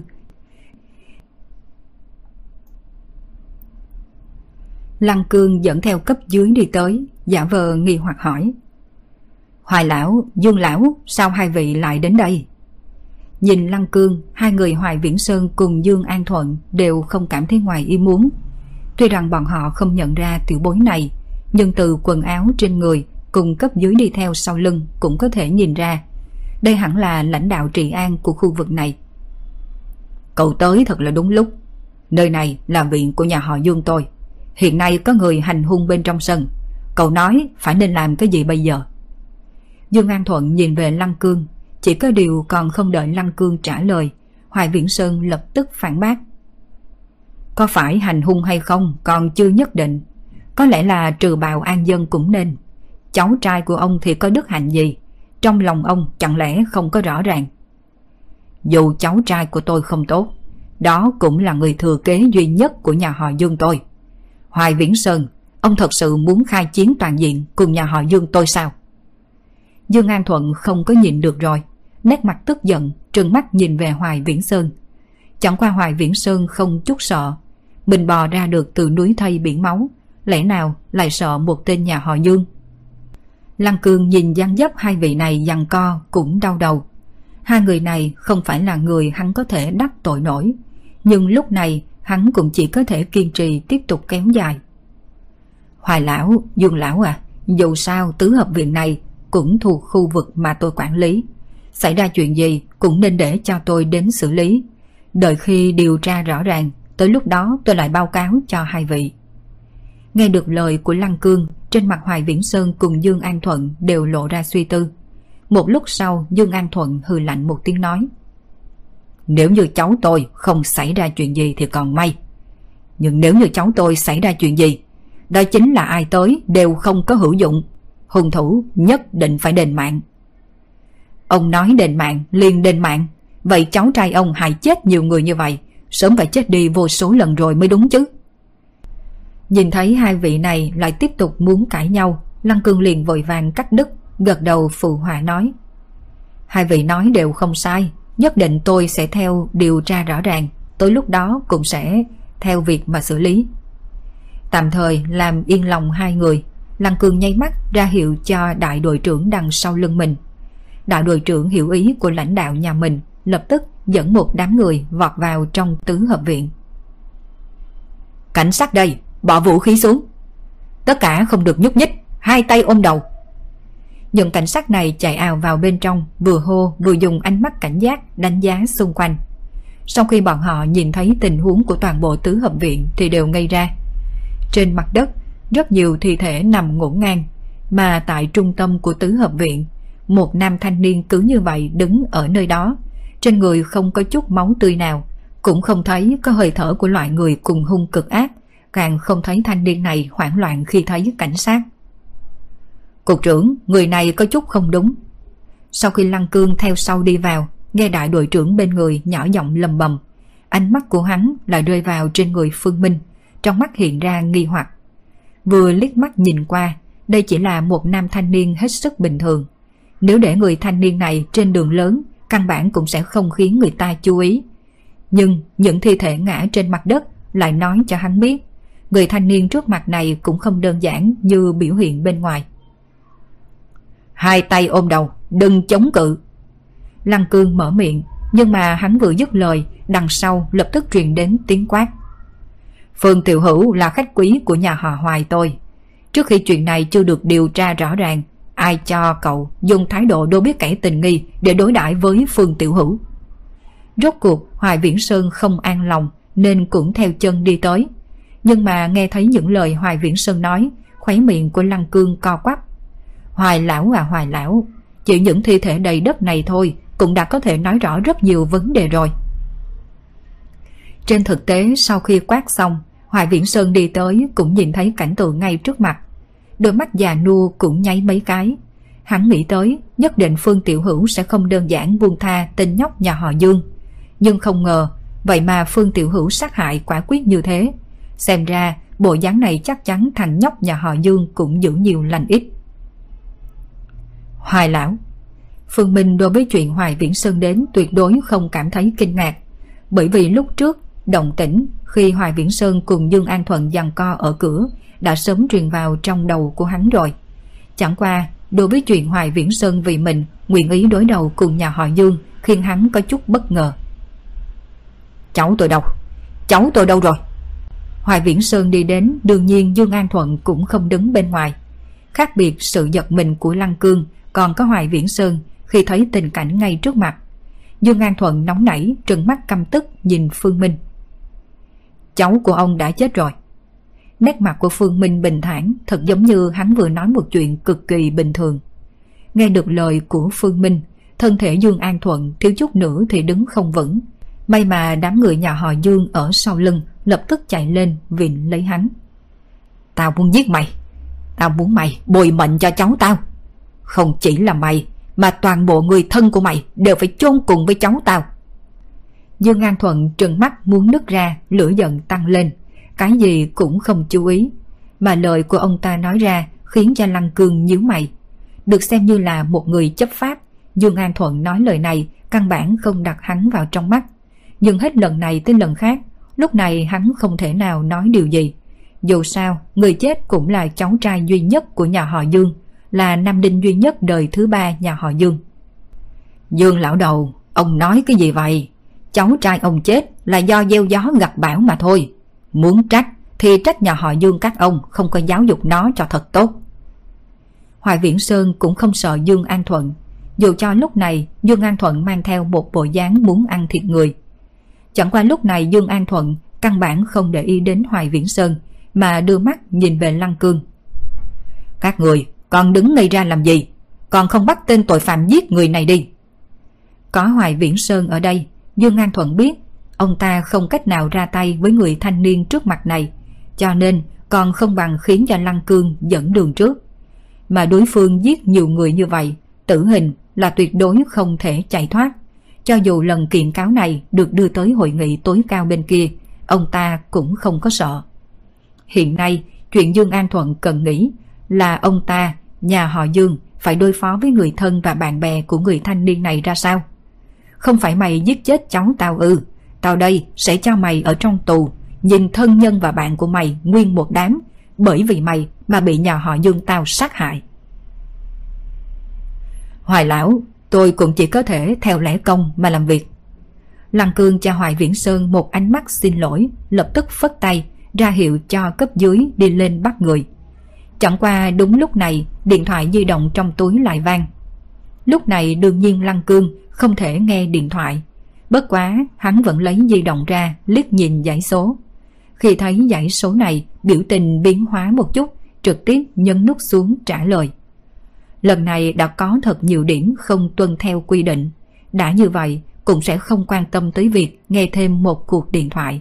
Hướng chi, cú điện thoại này bản thân hắn vô cùng quen thuộc. Đó là giải số của người đứng đầu bên trong bộ. Lấy địa vị của Lăng Cương, đương nhiên không thể nào có số điện thoại của người đứng đầu bộ. Chỉ là bởi vì trong hệ thống nội bộ cảnh sát có số điện thoại phòng làm việc của lãnh đạo. Số điện thoại này Lăng Cương cũng đã ghi tạc trong lòng. trường Bộ Là đồng chí Lăng Cương khu An Hà có đúng không? Có phải hiện nay đồng chí đang xử lý một án kiện? Án kiện này liên quan với nhà họ Dương có đúng không? Nghe được lời lãnh đạo nói trong điện thoại, Lăng Cương sửng sốt một chút, vô thức liền cảm thấy đây là nhà họ Dương đã bắt đầu tìm cấp trên gây áp lực. Tuy rằng hắn biết lực lượng của nhà họ Dương rất lớn, thế nhưng Trương Bộ là người của nhà họ Trương. Chỉ trong thời gian ngắn như vậy đã gọi qua đây. Chẳng lẽ là nhà họ Trương đã kết minh cùng nhà họ Dương? Nghĩ tới đây trong lòng Lăng Cương rùng mình. Nhà họ Trương kết minh cùng nhà họ Dương cũng không đáng sợ. Đáng sợ chính là người đang đứng sau lưng nhà họ Trương là vị nào. Chính là người đang có tiền đồ vô hạn ở trong nước, cũng là một người bộ trưởng trẻ nhất trong nước. Nếu như lần này vị kia đứng bên phía nhà họ Dương, cho dù có nhà họ Hoài che chở, sợ rằng người thanh niên trước mặt này cũng là giữ nhiều lành ít. Trương Bộ ông an tâm, vụ án này tôi đã biết là có người xông vào tứ hợp viện, hành hung Dương Thiên của nhà họ Dương phạm vào... Cái gì hành hùng Đồng chí Lăng Cương, rốt cuộc, đồng chí có tỉ mỉ điều tra hay là không? Người đầu dây bên kia điện thoại đột nhiên cắt đứt lời của Lăng Cương, khiến cho Lăng Cương sửng sốt một chút. Mà sau đó trong điện thoại truyền đến lời nói khiến cho Lăng Cương cảm thấy chấn động vô cùng, thậm chí nhấc lên cơn sóng gió động trời. Đồng chí Lăng Cương, tôi ở đây xin nói rõ cho đồng chí biết, cậu Phương kia chính là người của ngành đặc biệt, đặc biệt phụ trách một số hành vi phạm tội của những người đặc thù. Dương Thiên của nhà họ Dương phạm vào tội ác khiến người người chỉ trích, hơn nữa vẫn chống lại lệnh bắt. Cậu Phương rơi vào đường cùng, buộc lòng phải đánh chết Dương Thiên cùng đồng bọn của Dương Thiên. Vấn đề này đường bộ trưởng đã biết. Di động bên kia rất nhanh liền cúp điện thoại, nhưng mà Lăng Cương vẫn ngây ra tại chỗ. Ngành đặc biệt, đường bộ trưởng, vị kia là bộ trưởng trẻ tuổi nhất của một bộ nào đó. Mấy tin tức này cũng đã đủ rồi. Xuất thân từ nhà họ Lăng, lại nhậm chức ở một nơi mẫn cảm như thủ đô này. Độ mẫn cảm của Lăng Cương ở quan trường đương nhiên cũng không bình thường. Lời của trương bộ truyền đến ẩn ý gì hắn cực kỳ hiểu. Nam thanh niên trước mặt này là người mà đường bộ trưởng muốn bảo vệ, thậm chí không tiếc đắc tội với nhà họ Dương. Mà đường bộ trưởng kia đại biểu cho cái gì? Đại biểu cho nhà họ đường, một trong bốn gia tộc lớn. Một nhà họ Hoài có thể có địa vị ngang bằng với nhà họ Dương, cộng thêm nhà họ đường mạnh mẽ hơn. Lúc này nhà họ Dương sợ rằng báo thù trong vô vọng. Hơn nữa không chỉ là báo thù vô vọng đơn giản như vậy. Trong chính trị, có đôi khi cũng không thể lý giải đơn giản như thế. Kế tiếp, sợ rằng nhà họ Dương sẽ phải thừa nhận sự chèn ép của nhà họ Đường cùng nhà họ Hoài. Thậm chí rất có thể sẽ hoàn toàn bị thanh trừ. Nghĩ thông suốt những thứ này, đương nhiên Lăng Cương biết nên làm ra sao. Nhà họ Lăng hắn cùng nhà họ Dương là không thân không thích. Nếu như nhà họ Dương sụp đổ, thật ra đối với nhà họ Lăng mà nói, ngược lại là một cơ hội. Dù sao nhà họ Dương ngã, vậy những vị trí vốn thuộc về nhà họ Dương sẽ bị trống hoàn toàn. Mà nhà họ Đường cùng nhà họ Hoài ăn thịt, luôn luôn phải chừa cho những người khác một chén canh. Đương nhiên, nhà họ Lăng bọn hắn cũng có phần trong chén canh này. Hình như cấp trên của mình ở thủ đô, một vị phó cục chính là người nhà họ Dương. Còn đứng ngây ra mà làm gì? Không ra tay bắt người đi. Người nhà họ Dương thấy Lăng Cương tiếp một cuộc điện thoại, sau đó một bộ dáng trầm mặt, không nhìn được quát to. Bản cục cảm thấy vụ án này cần phải điều tra nhiều hơn mới có thể biết chân tướng. Trước khi chưa xác định được thực hư, không tồn tại người hiểm nghi nào. Lăng Cương đúng mực đáp, đồng thời trong lòng cũng tràn ngập khó chịu đối với người nhà họ Dương. Nhà họ Lăng tôi cũng chỉ kém hơn một chút so với nhà họ Dương các người. Lúc trước chỉ là nể mặt Dương lão gia tử mới hạ thấp tư thái. Nhưng nhà họ Dương các người lại quát nạt tôi ngay trước mặt nhiều cấp dưới của tôi như vậy. Thật nghĩ rằng nhà họ Dương của đám các người là gia tộc đứng đầu Trung Quốc có đúng không? Câu trả lời của Lăng Cương khiến cho mọi người ở đây một mảnh kinh ngạc. Thuộc hạ của Lăng Cương dùng ánh mắt nghi hoặc nhìn về cục trưởng nhà mình. Hiển nhiên không rõ vì sao cục trưởng nhà mình lại có biến hóa lớn như vậy so với lúc đầu. Chuyện ở đây bày ra rõ như vậy rồi. Cho dù sau này cần điều tra, nhưng dựa theo trình tự hiện nay cũng nên khống chế bắt người hiểm nghi mới là đúng. Trên mặt Hoài Viễn Sơn cũng có vẻ kinh ngạc. Dưới cái nhìn của ông ta, cho dù nhà họ Lăng không muốn đắc tội với nhà họ Hoài, cũng không đến mức sẽ nói lời như thế. Bởi vì hành động của Phương Tiểu Hữu thật sự là quá giới rồi. Trung Quốc từ xưa đến nay có câu nói hình bất thượng đại phu. Trên thực tế, câu này ám chỉ giới quý tộc được hưởng quyền lợi đặc thù là miễn hình phạt. Mà mặc dù bây giờ đã tiến nhập xã hội phát trị, thế nhưng loại quy tắc ngầm này vẫn tồn tại. Đây không phải là chuyện xã hội tiến bộ liền có thể thay đổi. Đây là quy định của những người cấp cao nắm giữ phần lớn tài nguyên cùng tiền tài trong xã hội. Bọn họ nhất định phải giữ gìn lợi ích của mình, giữ gìn lợi ích của tầng lớp này. Bởi vì bọn họ không cách nào đảm bảo liệu có ngày nào mình sẽ gặp nguy cơ như vậy hay không. Đây là tư tâm của con người đưa tới. Người là có thất tình lục dục, cho dù có người ở cấp cao nào có thể khẳng định bản thân thanh liêm công chính. Thế nhưng, liệu hắn có thể bảo chứng thân nhân của mình cùng con cái của mình cũng thanh liêm vô tư như vậy sao? Nếu như là không thể, lẽ nào liền thật sự muốn vì đại nghĩa mà diệt thân? Trên đời này, vì sao thời cổ đại những thanh quan vì đại nghĩa diệt thân có thể lưu danh thiên cổ? Chính là bởi vì loại người này quá ít, ít đến mấy chục triệu cá nhân đều không nhất định có một người. Hướng chi, đây là một xã hội. Một mình ông vì đại nghĩa diệt thân để cho mấy người bọn họ nghĩ như vậy sao? Nếu như hiểu những vị quan thanh liêm thời cổ đại này, hẳn sẽ biết thanh quan thời cổ đại đều không có kết quả gì tốt. Cho dù cuối cùng có thể công thành lui thân, nhưng không thể nào leo lên chức vị cao. Bởi vì sao? Cũng là vì những người khác sợ. Ông không chơi theo quy tắc của chúng tôi. Chúng tôi còn dám để cho ông leo lên cao sao? Để ông leo lên tiếp, chẳng khác nào đang treo một thanh kiếm giết người ngay trên đầu của chúng tôi. Cho nên, Phương Minh giết chết Dương Thiên là phá hủy quy tắc trò chơi này. Lúc trước, Hoài Viễn Sơn còn đang bối rối, đến lúc đó nên làm ra sao mới có thể trợ giúp cho Phương Minh. Bởi vì đến lúc đó, khó khăn khẳng định không chỉ ở nhà họ Dương, gia tộc khác cũng sẽ đứng bên phía nhà họ Dương, tiến hành chèn ép loại người phá bỏ quy tắc trò chơi như Phương Minh. Nhà họ Dương bên kia Trên gương mặt già nua của Dương An Thuận càng lộ ra vẻ không thể tin. Ông ta không ngờ, vậy mà Lăng Cương dám nói như vậy với ông ta. Lẽ nào tên nhóc nhà họ Lăng này cũng muốn khiêu chiến quy tắc trong giới quý tộc, có đúng hay không? Lăng Cương, cậu có biết cậu đang nói cái gì không? Con trai của Dương An Thuận vẫn biết tên của Lăng Cương, căm tức nhìn Lăng Cương. Chẳng qua lúc này Lăng Cương cũng không sợ hãi nhà họ Dương. Nếu muốn đến lúc đó nhà họ Lăng được chia càng nhiều canh, như vậy lúc này hắn cần phải biểu hiện càng nhiều hơn. Bản cục đương nhiên biết. Trên mặt Lăng Cương mang theo vẻ khinh thường. Trên thực tế, cục tôi đã sớm nhận được rất nhiều đơn tố cáo Dương thiền cũng đã âm thầm điều tra, rốt cuộc phát hiện Dương Thiên tư tàn súng ống. Tổ đội tiến hành hoạt động phạm tội với tính chất xã hội đen, phạm bào cướp đoạt, bắt cóc, rất nhiều loại hành vi phạm tội. Trong cục cũng đã đưa ra kế hoạch bắt Dương Thiên, đang chuẩn bị báo cấp trên tiến hành phê chuẩn. Một khi cấp trên phê chuẩn, liền lập tức bắt Dương Thiên ngay.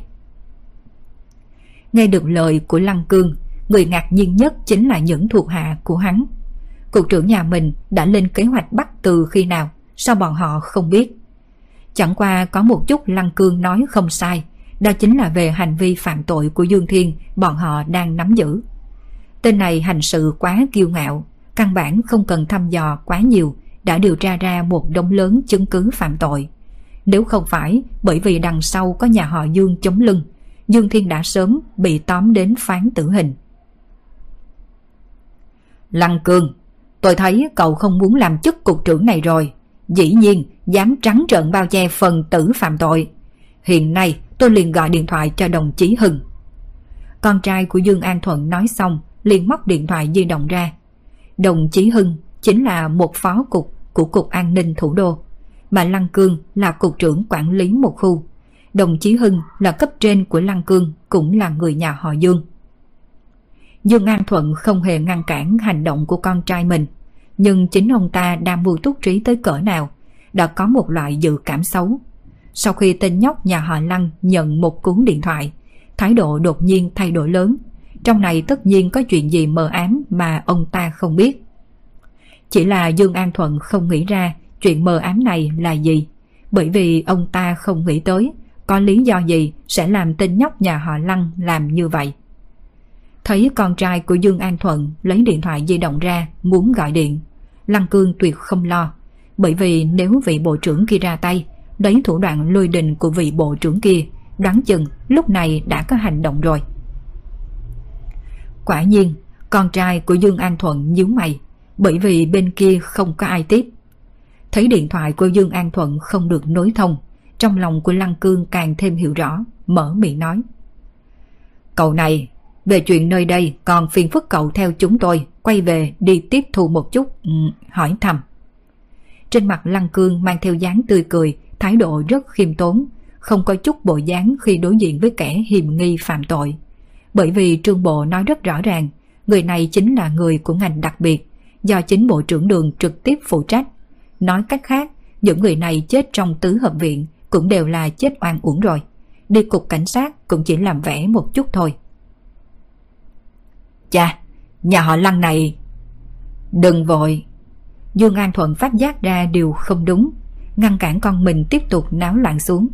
Thằng nhóc nhà họ Lăng kia đã quyết tâm muốn đối nghịch với nhà họ Dương, cộng thêm nhà họ Hoài đang đứng một bên. Ở chỗ này, bọn họ không có làm gì được người thanh niên kia. Chẳng qua, ông ta có cho thằng nhóc nhà họ Lăng thêm một lá gan, thì thằng nhóc này cũng không dám thả đối phương đi. Cho nên hoàn toàn không cần phải gấp. Mà lúc này chuyện quan trọng hơn cần làm chính là phải hiểu rõ thái độ của nhà họ Lăng, tại sao đột nhiên thay đổi. Nhà họ Hoài tại sao muốn nhúng tay vào chuyện này. Với tư cách thăng trầm ở quan trường hơn nửa đời người, độ mẫn cảm của ông ta trên phương diện này không phải những người nhà họ Dương khác có thể so sánh. Trực giác nói cho ông ta biết, nhất định là có chi tiết gì bị ông ta bỏ qua không có để ý. Mà chi tiết này thậm chí rất có thể sẽ uy hiếp được toàn bộ người nhà họ Dương. Phương Minh không có ý định khó xử đám người Lăng Cương. Chẳng qua ngay khi hắn chuẩn bị theo đám người Lăng Cương rời đi, điện thoại di động của hắn lại vang, mà đồng thời điện thoại của Hoài Viễn Sơn cũng vang. Hoài Viễn Sơn tiếp điện thoại xong, trên gương mặt già nua lộ ra may mắn. Điện thoại này là đứa con trai thứ hai của ông ta gọi tới. Như ông ta đã dự đoán, nhà họ Dương bên kia quả nhiên phái người đi viện triều ca, muốn bắt bạn của Phương Minh, chẳng qua bị đứa con trai thứ hai ngăn lại rồi. Cảm thấy may mắn xong, Hoài Viễn Sơn đưa mắt nhìn về Phương Minh. Vừa nhìn một cái lại sửng sốt không thôi. Bởi vì giờ khắc này, vẻ mặt bình thản trên mặt Phương Minh biến mất. Thay vào đó là ánh mắt lạnh như băng. Cả người tản mắt ra khí lạnh, thậm chí ngay cả loại lão nhân kinh nghiệm xa trường như ông ta đều có chút không chịu nổi.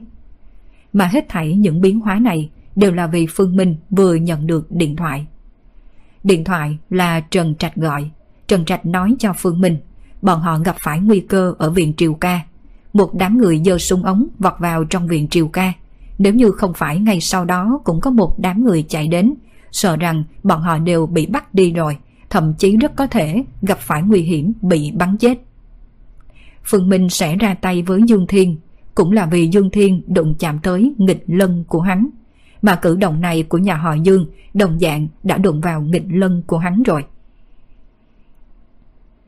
Ông Đường, nói những người kia lui ra ngoài đi. Nhà họ Dương không nên tồn tại. Lấy điện thoại di động ra, bấm điện thoại, chỉ nói một câu như vậy, sau đó Phương Minh liền cúp điện thoại. Mà lời nói của Phương Minh khiến cho đám người ở đây đều ngẩn ra. Không biết Phương Minh đang nói gì. Duy chỉ có trong lòng Lăng Cương hơi đoán được một chút, bởi vì hắn đoán được thân phận của ông Đường trong điện thoại kia. Nhưng cũng chính bởi vì đoán được, trong lòng của Lăng Cương mới càng thêm khiếp sợ. Giọng điệu của người trẻ tuổi này khi nói chuyện với ông Đường căn bản không phải là giọng điệu của cấp dưới đối với cấp trên. hắn nói lời này căn bản không phải là báo cáo xin chỉ thị mà càng giống như báo tin. Là nơi được người thủ đô xưng là đại nội, đường Trấn Quốc nhìn điện thoại vừa bị tắt trên tay, trên mặt lộ ra nụ cười khổ. Ông ta không ngờ rằng Phương Minh sẽ trực tiếp như vậy. Trên thực tế, lúc trước ông ta đang tham gia một hội nghị, vì vậy cũng không xem đoạn video mà Phương Minh gửi tới điện thoại ông ta. Sau khi hội nghị kết thúc mới nhìn thấy video này. Sau khi thấy được video, đường Trấn Quốc vô cùng tức giận. Mảnh đất thủ đô, ngay dưới chân thiên tử.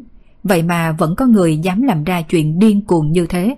Cho dù là cháu trai của nhà họ Dương, vậy cũng nên bị trừng phạt nghiêm khắc.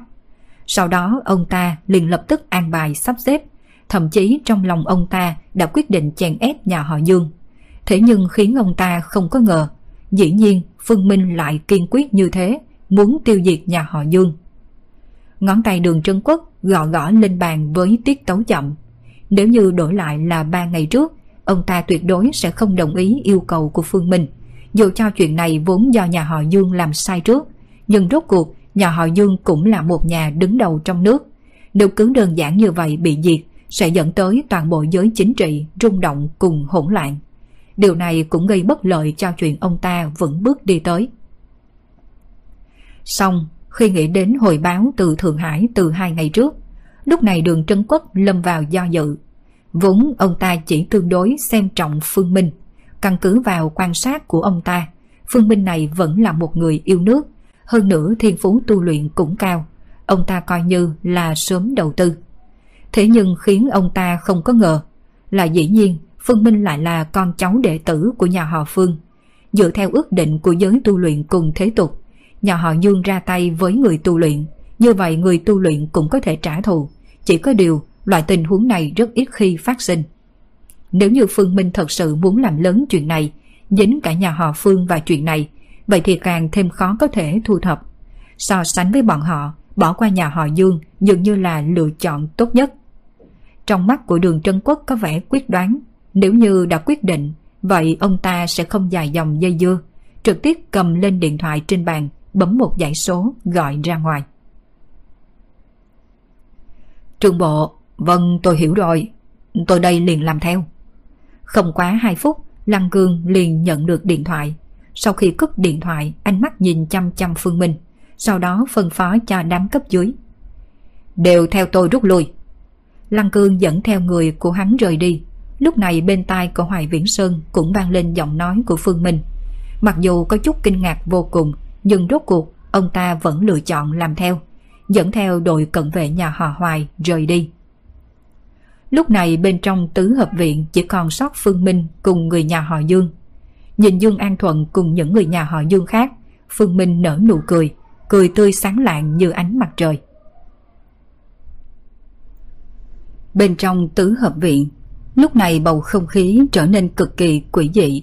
Gần như tất cả mọi người nhà họ Dương đều dùng ánh mắt không thể tin nhìn về Phương Minh. Bởi vì bọn họ không rõ tại sao nam thanh niên trước mặt này lại khiến cho Lăng Cương còn có người bên nhà họ Hoài rời đi. Hoặc nói chính xác hơn, bọn hắn không rõ. Rốt cuộc người trẻ tuổi kia lấy dũng khí từ đâu ra, dám đơn đã độc đấu đối mặt với nhà họ Dương. Tuy rằng bọn họ không biết người trẻ tuổi kia đã giết nhiều người như vậy bằng cách nào, nhưng nếu chỉ dựa vào như thế đã cho rằng có thể đối phó với nhà họ Dương thì hoàn toàn sai. Mấy tên trong tứ hợp viện này chỉ có thể coi như là du cung lưu manh, mà đội cảnh vệ của nhà họ Dương lại là nhân mã tinh nhuệ, đều phải trải qua quá trình huấn luyện đặc biệt mới bồi dưỡng ra. Nói không khoa trương, đối với những tên du cung lưu manh trong tứ hợp viện này, nhà họ Dương chỉ cần phái ra một tiểu đội cỡ 5-6 người đã có thể giải quyết hoàn toàn. Xem ra mày còn là một người luyện võ. Chẳng qua mày cho rằng chỉ như vậy mà mày đã có thể khiêu khích nhà họ Dương tao sao? Vậy chỉ có thể nói mày là ít ngồi đây giếng. Con trai của Dương An Thuận mở miệng, hắn đưa mắt nhìn về phía hai người đàn ông trung niên bên cạnh ông nội mình. Hai người này là đội trưởng đội cảnh vệ của nhà họ Dương. Ngoài trừ am hiểu súng ống, quan trọng nhất là hai người này còn là cao thủ võ thuật. Đối với người thường, một người đấu lại mười mấy người, căn bản cũng không thành vấn đề. Nói đi. Nói ra lai lịch của mày đi. Như vậy còn có thể cho mày được chết toàn thây. Đôi mắt già nua của Dương An Thuận nhìn về Phương Minh. Người có thể khiến nhà họ Hoài cùng nhà họ Lăng không tiếc đối nghịch với nhà họ Dương. Lai lịch tuyệt đối không đơn giản. Nhưng mặc dù biết rõ không đơn giản, lần này ông ta cũng sẽ không tha cho đối phương. Không chỉ vì cháu trai chính mình yêu quý nhất đã chết trên tay người trước mặt, quan trọng hơn chính là nếu như không giết chết người trước mặt này, vậy thì danh vọng của nhà họ Dương liền triệt để không còn. Ngay cả đệ tử dòng chính chết đi mà bọn họ không thể báo thù. Sau này còn ai sẽ kính sợ nhà họ Dương đây? Đối với một gia tộc lớn mà nói, có đôi khi lực uy hiếp quan trọng hơn bất kỳ điều gì khác. Không còn lực uy hiếp, chắc chắn không bao lâu sau, gia tộc này sẽ bị những thế lực khác cắn nuốt. Đối mặt với câu hỏi của Dương An Thuận, Phương Minh cũng không trả lời, mà đưa mắt đảo qua đảo lại trên người nguyên một đám người nhà họ Dương.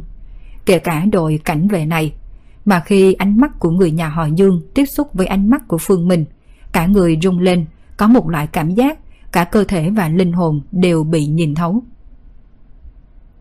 Sợ dĩ người nhà họ Dương sẽ có loại cảm giác như vậy, chính là vì lúc này Phương Minh đã bắt đầu quan sát tướng mạo của những người kia đến xác định tội nghiệp những người này đã phạm. Tuy rằng nhà họ Dương đụng chạm nghịch lân của hắn, đối với nhà họ Dương hẳn hắn sẽ không buông tha. Thế nhưng Phương Minh không phải là người làm sát kẻ vô tội, mà là lần quan sát này khiến cho sát ý trong lòng của hắn càng sâu hơn. Bởi vì trong số đám người này, dĩ nhiên không có một ai là vô tội, cho dù là đội cảnh vệ, trên tay cũng dính đầy máu tươi. Mặc dù nói trong đó cũng có nguyên nhân là do nhà họ Dương ra lệnh cho bọn hắn. Nhưng nếu như chính bọn hắn không muốn, hoàn toàn có thể lựa chọn thối lui ra. Dù sao, đây chỉ là đội cảnh vệ, không phải là tử sĩ. Nếu đã biết trong những người này không có một ai là vô tội, Phương Minh càng thêm cười sáng lạng, đột nhiên hướng về phía trước điểm ra một chỉ. Mục tiêu của một chỉ này chính là hướng tới một đứa con trai của Dương An Thuận. Người nhà họ Dương đều nghi ngờ hành động của Phương Minh, không rõ Phương Minh làm muốn làm gì. Nhưng mà sau một khắc, mấy người nhà họ Dương liền cảm thấy rét lạnh cả người. Bởi vì người con trai của Dương An Thuận bị ngón tay của Phương Minh chỉ tới, trên trán có máu tóe ra. Nơi đó có một lỗ máu, giống như bị đạn bắn thủng. Giết, giết hắn cho tao, nhanh chóng ra tay. Một người con trai khác của Dương An Thuận thấy tình huống này, lập tức hoảng sợ quay qua quát đội cảnh vệ. Nhưng mà hắn không nhìn thấy, lúc này sắc mặt nguyên một đám binh lính trong đội cảnh vệ nhà họ Dương chợt đỏ bừng. Không phải bọn hắn không muốn ra tay, mà bởi vì căn bản bọn hắn không có khống chế được cử động của chính mình. Toàn bộ thân mình giống hệt như bị người ta tưới thủy ngân, cứng ngắc, ngay cả tay cũng không có nhấc nổi. Phốc, lại là một đóa hoa máu tóe ra. Đứa con trai thứ hai của Dương An Thuận cũng rập khuôn theo bước chân của lão đại, mà sắc mặt những người còn lại của nhà họ Dương đều bắt đầu trở nên trắng bệch. Trên gương mặt già nua của Dương An Thuận càng lộ ra vẻ tuyệt vọng. Ông ta nghĩ tới một tin đồn, một tin đồn tồn tại trong tầng lớp cấp cao. Trước đây, khi còn chưa lui xuống, Dương An Thuận cũng đứng trên vị trí rất cao. Mặc dù nói không thể leo lên mấy cái ghế bên trên triều đình, cũng không thể xâm nhập hội nghị thường ủy, nhưng dù sao cũng đã trở thành một trong những người ở tầng trên nhất trong nước. Cho nên, Dương An Thuận biết một số tin tức bí ẩn người thường không biết. Đó chính là hắn biết, ngoài thế giới thế tục này vẫn tồn tại một thế giới đặc thù khác. Những người tồn tại trong thế giới này đều không phải là người thường.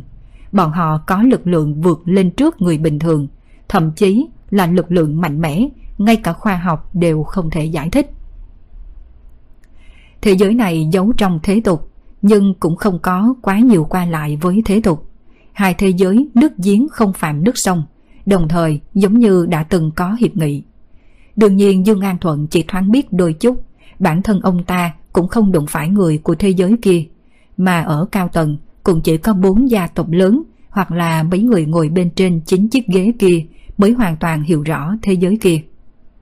Thậm chí, Dương An Thuận còn biết quốc gia cũng đã từng bồi dưỡng một nhóm người có bản lĩnh đặc thù như thế.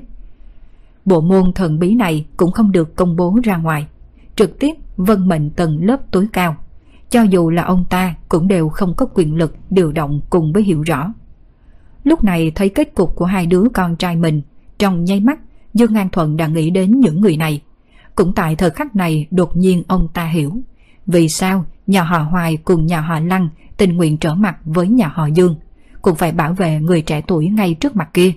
Đều là vì người trẻ tuổi kia đến từ chính thế giới thần bí đó. Chuyện lần này, nhà họ Dương tôi nhận thua.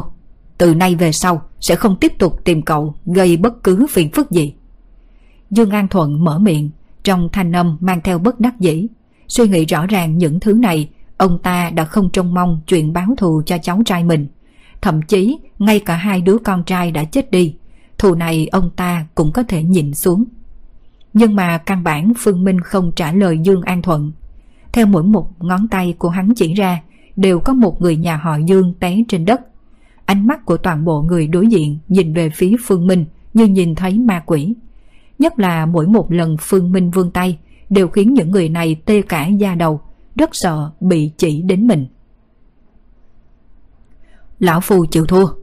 Nhà họ Dương tôi chịu thua. Cậu muốn bồi thường gì, nhà họ Dương tôi đều có thể cho. Chỉ cần cậu buông tha nhà họ Dương chúng tôi. Dương An Thuận gấp gáp. Lần này tới đây đều là đời sau của ông ta, cũng là tinh anh của nhà họ Dương. Nếu như những người này xảy ra chuyện, vậy toàn bộ nhà họ Dương liền hoàn toàn xong rồi. Về phần mấy thế lực phụ thuộc ở nhà họ Dương, được nhà họ Dương bồi dưỡng ra, đến lúc đó đương nhiên cũng sẽ cây đổ bầy khỉ tan, cách xa nhà họ Dương. Vĩ như vị phó cục ở thủ đô, Dương An Thuận rất rõ ràng, sợ dĩ đối phương không tiếp điện thoại của con trai mình, đáng chừng chính là vì đã nghe được tiếng gió.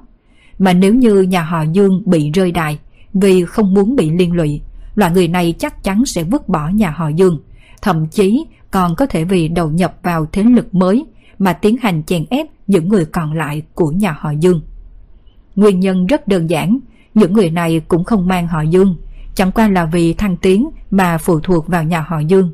Đối với loại người này mà nói, nhà họ Dương ngã, bọn họ hoàn toàn có thể đổi một gốc cây khác để dựa vào. Mà từ xưa tới nay, mỗi khi đầu nhập vào đều chú ý danh trạng, còn có danh trạng nào tốt hơn danh trạng giết chủ cũ. Chịu thua sao?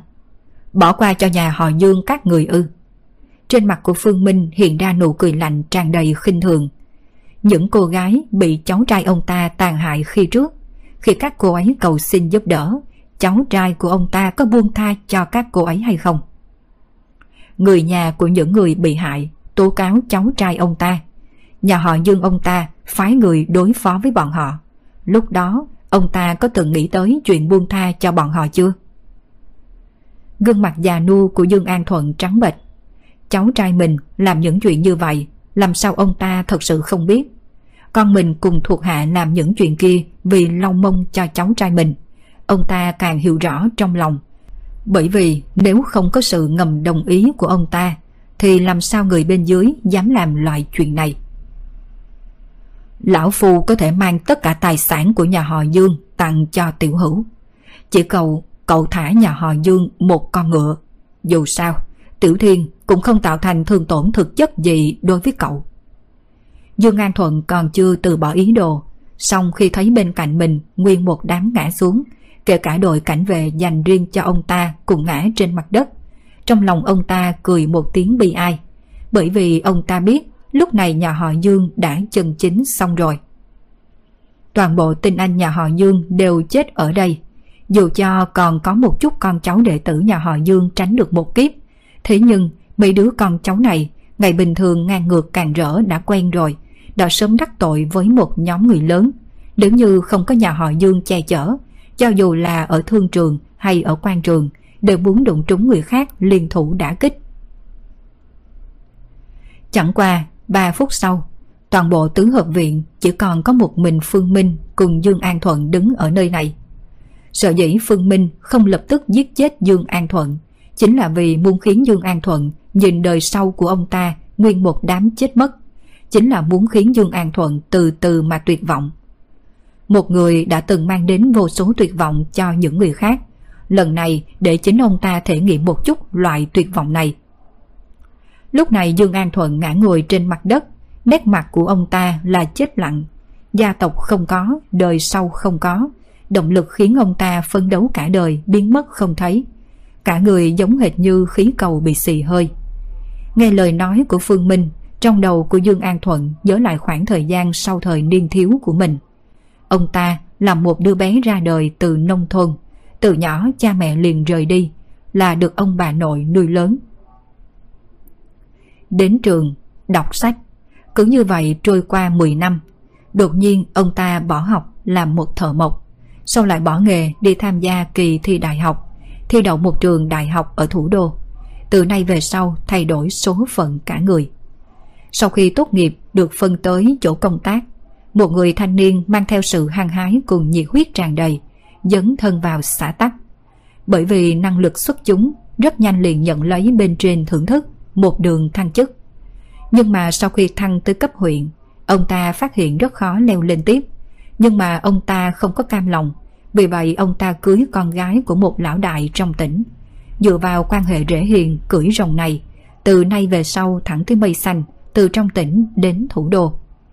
Nhưng mà từ một khắc kia trở đi, cả người của ông ta liền thay đổi. Bởi vì ông ta đã hiểu rõ một đạo lý từ trên người cha vợ mình. Một người mạnh mẽ cũng không vững chắc, chỉ có một gia tộc mạnh mẽ mới có thể lâu dài. Chính là vì cha vợ ông ta không hiểu đạo lý này nên chỉ có một con gái. Sau khi già rồi có ai nhớ kỹ ông ta? Gia sản lớn như vậy rồi, không phải là tiện nghi cho Dương An Thuận sao? Là một người khác họ hay sao? Dương An Thuận không muốn rơi vào kết cục giống như cha vợ mình. Hơn nữa, những người ở thủ đô kia, có người nào mà không có lực lượng của gia tộc. Chỉ có tân hỏa không ngừng, truyền thừa mới sẽ không đứt. Mà gia tộc liền giữ vững truyền thừa căn bản này. Không tin thì nhìn thử sự khác biệt giữa có hậu đại cùng không có hậu đại của mấy công thần kia đi. Chỉ cần gia tộc ở, dù cho thế hệ này không được, như vậy đời sau còn có hy vọng quật khởi. Nhưng nếu đã không có đời sau, trăm năm sau còn có ai nhớ rõ ông ta? Chính vì Dương An Thuận thấy rõ điểm này, cho nên ông ta mới đặt nặng việc sinh sôi hậu đại, tích lũy tài phú tài nguyên cho gia tộc. Vì vậy không tiếc đạp lên pháp luật, không tiếc lấy công mưu tư. Rốt cuộc, nhà họ Dương đã trở thành một trong tám nhà lớn ở thủ đô. Ở toàn quốc cũng coi là một gia tộc có tiếng tăm lừng lẫy, là gia tộc kẻ khác nhìn mà cũng phải sợ.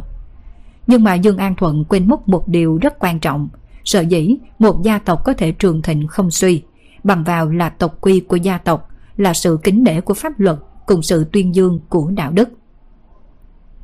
Nếu như nhà họ Dương có thể làm được những điều này, cho dù có đắc tội người của thế giới kia cũng sẽ không rơi vào kết cục này. Nguyên nhân là vì quốc gia sẽ không vứt bỏ nhà họ Dương, gia tộc khác cũng sẽ không nhìn nhà họ Dương bị diệt. Lão Phu đã hiểu rõ, nếu như có thể cho Lão Phu một cơ hội nữa, nhà họ Dương tuyệt đối sẽ không đi tới bước đường ngày hôm nay. Dương An Thuận cười một tiếng bi thương, mang theo vô tận hối hận ngã trên mặt đất, mà ở mi tâm của ông ta cũng có một lỗ máu. Máu tươi từ nơi đó ồ ồ chảy ra, dính vào nửa bên mặt của ông ta. Một lúc sau, bóng dáng của Phương Minh biến mất tại chỗ, mà 15 phút sau, Lăng Cương đón được mệnh lệnh của cấp trên, dẫn theo mấy tâm phúc đi vào tứ hợp viện. Tại Bắc Kinh, mọi thứ đều đang tiếp tục. Dân chúng ở thủ đô vẫn bận việc sinh kế, những cơ quan chính quyền cũng đang vận động bình thường.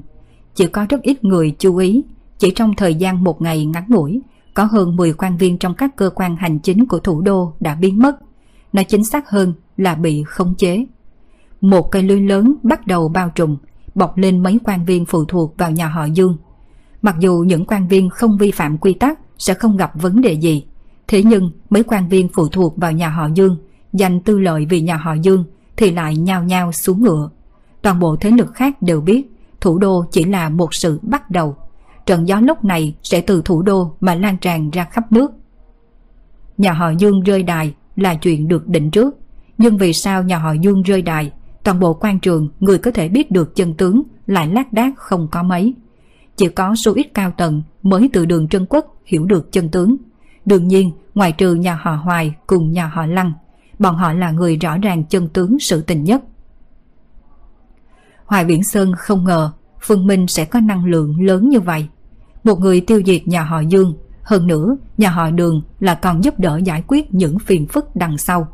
Về phần nhà họ Lăng thì lại đang suy đoán thân phận lai lịch của Phương Minh, nhất là Lăng Cương.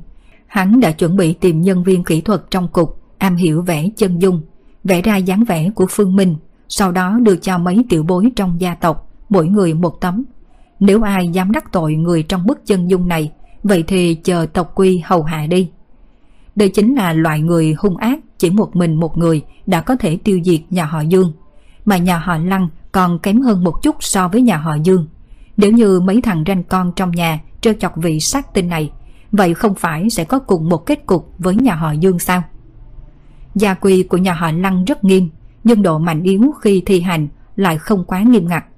Lăng Cương rất rõ ràng tính cách của mấy thằng ranh con này. Mặc dù không làm chuyện phạm pháp, nhưng tập tính quần là áo lụa thì vẫn có. Không cảnh cáo một chút, đến khi đó nếu thật sự gặp chuyện, thì đó chính là mang tới phiền phức lớn cho nhà họ Lăng. Khi các gia tộc ở thủ đô bởi vì nhà họ Dương rơi đài mà kinh ngạc, thì lúc này giới tu luyện cũng nghênh đón hai tin tức khiến người chấn động kinh sợ. Một ngày trước, trong đại chiến của một đời trẻ tuổi Thượng Hải, Phương Chiến đứng đầu tứ đại công tử, vậy mà thất bại, bại trong tay một thiên tài trẻ tuổi của Thái Ất Lâu. Đây là tin tức thứ nhất khiến giới tu luyện khiếp sợ. Một đời tuổi trẻ nhà họ Phương rốt cuộc đã không còn người đứng đầu giới tu luyện. Nếu như nói tin tức này khiến cho người trong giới tu luyện khiếp sợ, như vậy một tin tức khác lại khiến cho người ta chấn động hơn. Lại tiếp sau đó chính là chiến đấu đồng lứa thế hệ Phương Thiên, mà kết quả Phương Thiên lại thất bại, bại bởi kiều hạo của Tông Thánh Cung. Đây mới thật sự là tin tức gây nên sóng gió to lớn trong giới tu luyện. Tông Thánh Cung, môn phái xếp thứ hai gần với nhà họ Phương. Nhiều năm qua vẫn bị nhà họ Phương đè một đầu. Lần này Kiều Hạo đánh bại Phương Thiên, cũng liền có nghĩa trong thế hệ thanh niên được bồi dưỡng đời này. Tông Thánh Cung đã vượt qua nhà họ Phương. Phần lớn người tu luyện chỉ chấn động với thực lực của Kiều Hạo, Tông Thánh Cung. Nhưng mà rơi vào trong mắt một số thế lực cùng một số cường giả Bọn họ biết chuyện này còn có một tầng ý nghĩa càng sâu hơn. Nói chung, thay đổi quá bất ngờ, sợ rằng giới tu luyện sẽ phải có thay đổi lớn. Mấy tin tức này Phương Minh biết được từ trong miệng của Chu Hải. Nếu lúc trước khi ở khách sạn hắn ta không biết thân phận của Phương Thiên đối với Phương Minh, thì hiển nhiên Chu Hải sẽ ôm tâm thái hạ hê ngồi xem náo nhiệt. Chẳng qua sau khi biết Phương Minh là người nhà họ Phương, đương nhiên Chu Hải sẽ đứng về phía nhà họ Phương, trong giọng nói tràn đầy tiếc nuối. Chẳng qua, thân làm người trong cuộc, Phương Minh không mấy chú ý. Nhà họ Phương là nhà họ Phương, hắn là hắn. Đối với nhà họ Phương, hắn cũng không có lòng trung thành gì. Chẳng qua Chu Hải nói cho hắn biết tin tức này cũng khiến hắn hiểu được vì sao ba ngày sau Phương Thiên không tới tìm hắn như ước định lúc trước. Phương Thiên cùng Phương Chiến đều thua, nhà họ Phương mất mặt lớn. Lúc này Phương Thiên đâu còn nhớ được hắn, đáng chừng đã sớm quay trở về nhà họ Phương, hồi báo với trưởng lão nhà họ Phương thương lượng đối sách. Đối với Phương Minh mà nói, ngược lại đây là một tin tức tốt. Phương Thiên không có tìm hắn, hắn còn mừng rỡ thanh nhàn. Tại một khu vực thương mại sầm uất ở thủ đô, nơi này là thiên đường mua sắm, đương nhiên là thiên đường mua sắm của kẻ có tiền. Bởi vì ở chỗ này tùy ý có thể thấy được một cái đồ có giá hơn vạn. Tất cả những thương hiệu xa xỉ quốc tế đều có tại đây, là nơi người nghèo chung bước, đồng thời cũng là nơi có đủ loại mỹ nữ qua lại. Hiện nay có một phần mềm clip ngắn rất là tốt, hầu như chỉ cần nhìn lướt qua liền có thể thấy người đẹp. Đã từng có người nói đùa, người đẹp toàn Trung Quốc đều bên trong phần mềm này. Mặc dù lời này có chút khoa trương, nhưng xác thực đã nói rõ một đạo lý. Đó chính là gái đẹp hầu như đều xuất hiện ở một số địa phương cố định. Đầu năm nay, những mỹ nhân thiên sinh lệ chất, chân chính cũng chỉ có mấy người. Đa số người đẹp đều dựa vào mỹ phẩm hóa trang dưỡng da, lại thêm đủ loại chỉnh sửa từng ly từng tí mới có thể hình thành. Mà muốn làm được như vậy đều cần năng lực kinh tế nhất định. Chuyện này cũng đưa đến phần lớn người đẹp trên mạng được chia ra làm hai loại. Một loại là con gái nhà giàu có nhiều tiền chân chính, một loại là con gái hám giàu. Hai loại gái đẹp này bình thường vẫn hay đi tới đi lui mấy nơi tiêu phí hạng sang. Tiệm này có quần áo khá tốt, bình thường tôi hay đến cửa hàng này để mua đồ. Trần Trạch đi phía trước nhất khu thương mại, mà đường Diễm cùng Diệp Tử Du thì lặng lẽ nói chuyện. Về phần Phương Minh ngược lại đánh giá xung quanh. Mỗi khi đến một nơi theo thói quen nghề nghiệp, hắn lại thích quan sát phong thủy ở nơi này. Sở dĩ đoàn người Phương Minh sẽ tới nơi đây là vì Diệp Tử Du định mua cho Phương Minh vài bộ quần áo, mà Trần Trạch nghe liền trực tiếp đưa mọi người tới nơi này. Tuy rằng Diệp Tử Du là một sinh viên nhưng không nghèo, cô là con gái một, từ nhỏ đã được trưởng bối trong nhà yêu thích, chỉ riêng bao lì xì hàng năm đã là một con số không nhỏ. Mà Diệp Minh càng được quán triệt tư tưởng nuôi con gái giàu có đến tận cùng. Ngay khi Diệp Tử Du lên đại học đã chuyển vào tài khoản của Diệp Tử Du một số tiền không nhỏ làm sinh hoạt phí. Suốt từ đó, tháng nào cũng chuyển một số tiền vào tài khoản. Mà Diệp Tử Du không phải là một cô gái thích phô trương, lãng phí. Tiền trong thẻ cô không động tới bao nhiêu. Cho nên muốn mua cho Phương Minh mấy bộ quần áo ở đây là chuyện hoàn toàn có thể. Mà Phương Minh cũng biết điểm này cho nên cũng không cự tuyệt. Trong khu thương mại có rất nhiều nam nữ trẻ tuổi đều là tổ hợp trai xinh gái đẹp. Đương nhiên cũng không thiếu những người đàn ông trung niên bụng vệ ôm người đẹp. Thân phận của những người đẹp này đương nhiên cũng có thể nghĩ ra. Trần Trạch trực tiếp dẫn Phương Minh vào một cửa hàng bán quần áo. Phương Minh không nhận ra thương hiệu này, chỉ biết hình như khi ở nước Anh hắn cũng đã từng nhìn thấy, bởi vì giáo bào của hắn khi ở giáo hội chính là do cửa hàng bán quần áo này may. Dựa theo Gamma nói, trên thực tế công ty tạo nên thương hiệu này cũng là một trong những tài sản của giáo hội. Nói cách khác, trên thực tế, ông chủ chân chính của thương hiệu này chính là giáo hội. Quần áo nam nơi này tương đối tốt. Trần Trạch giới thiệu.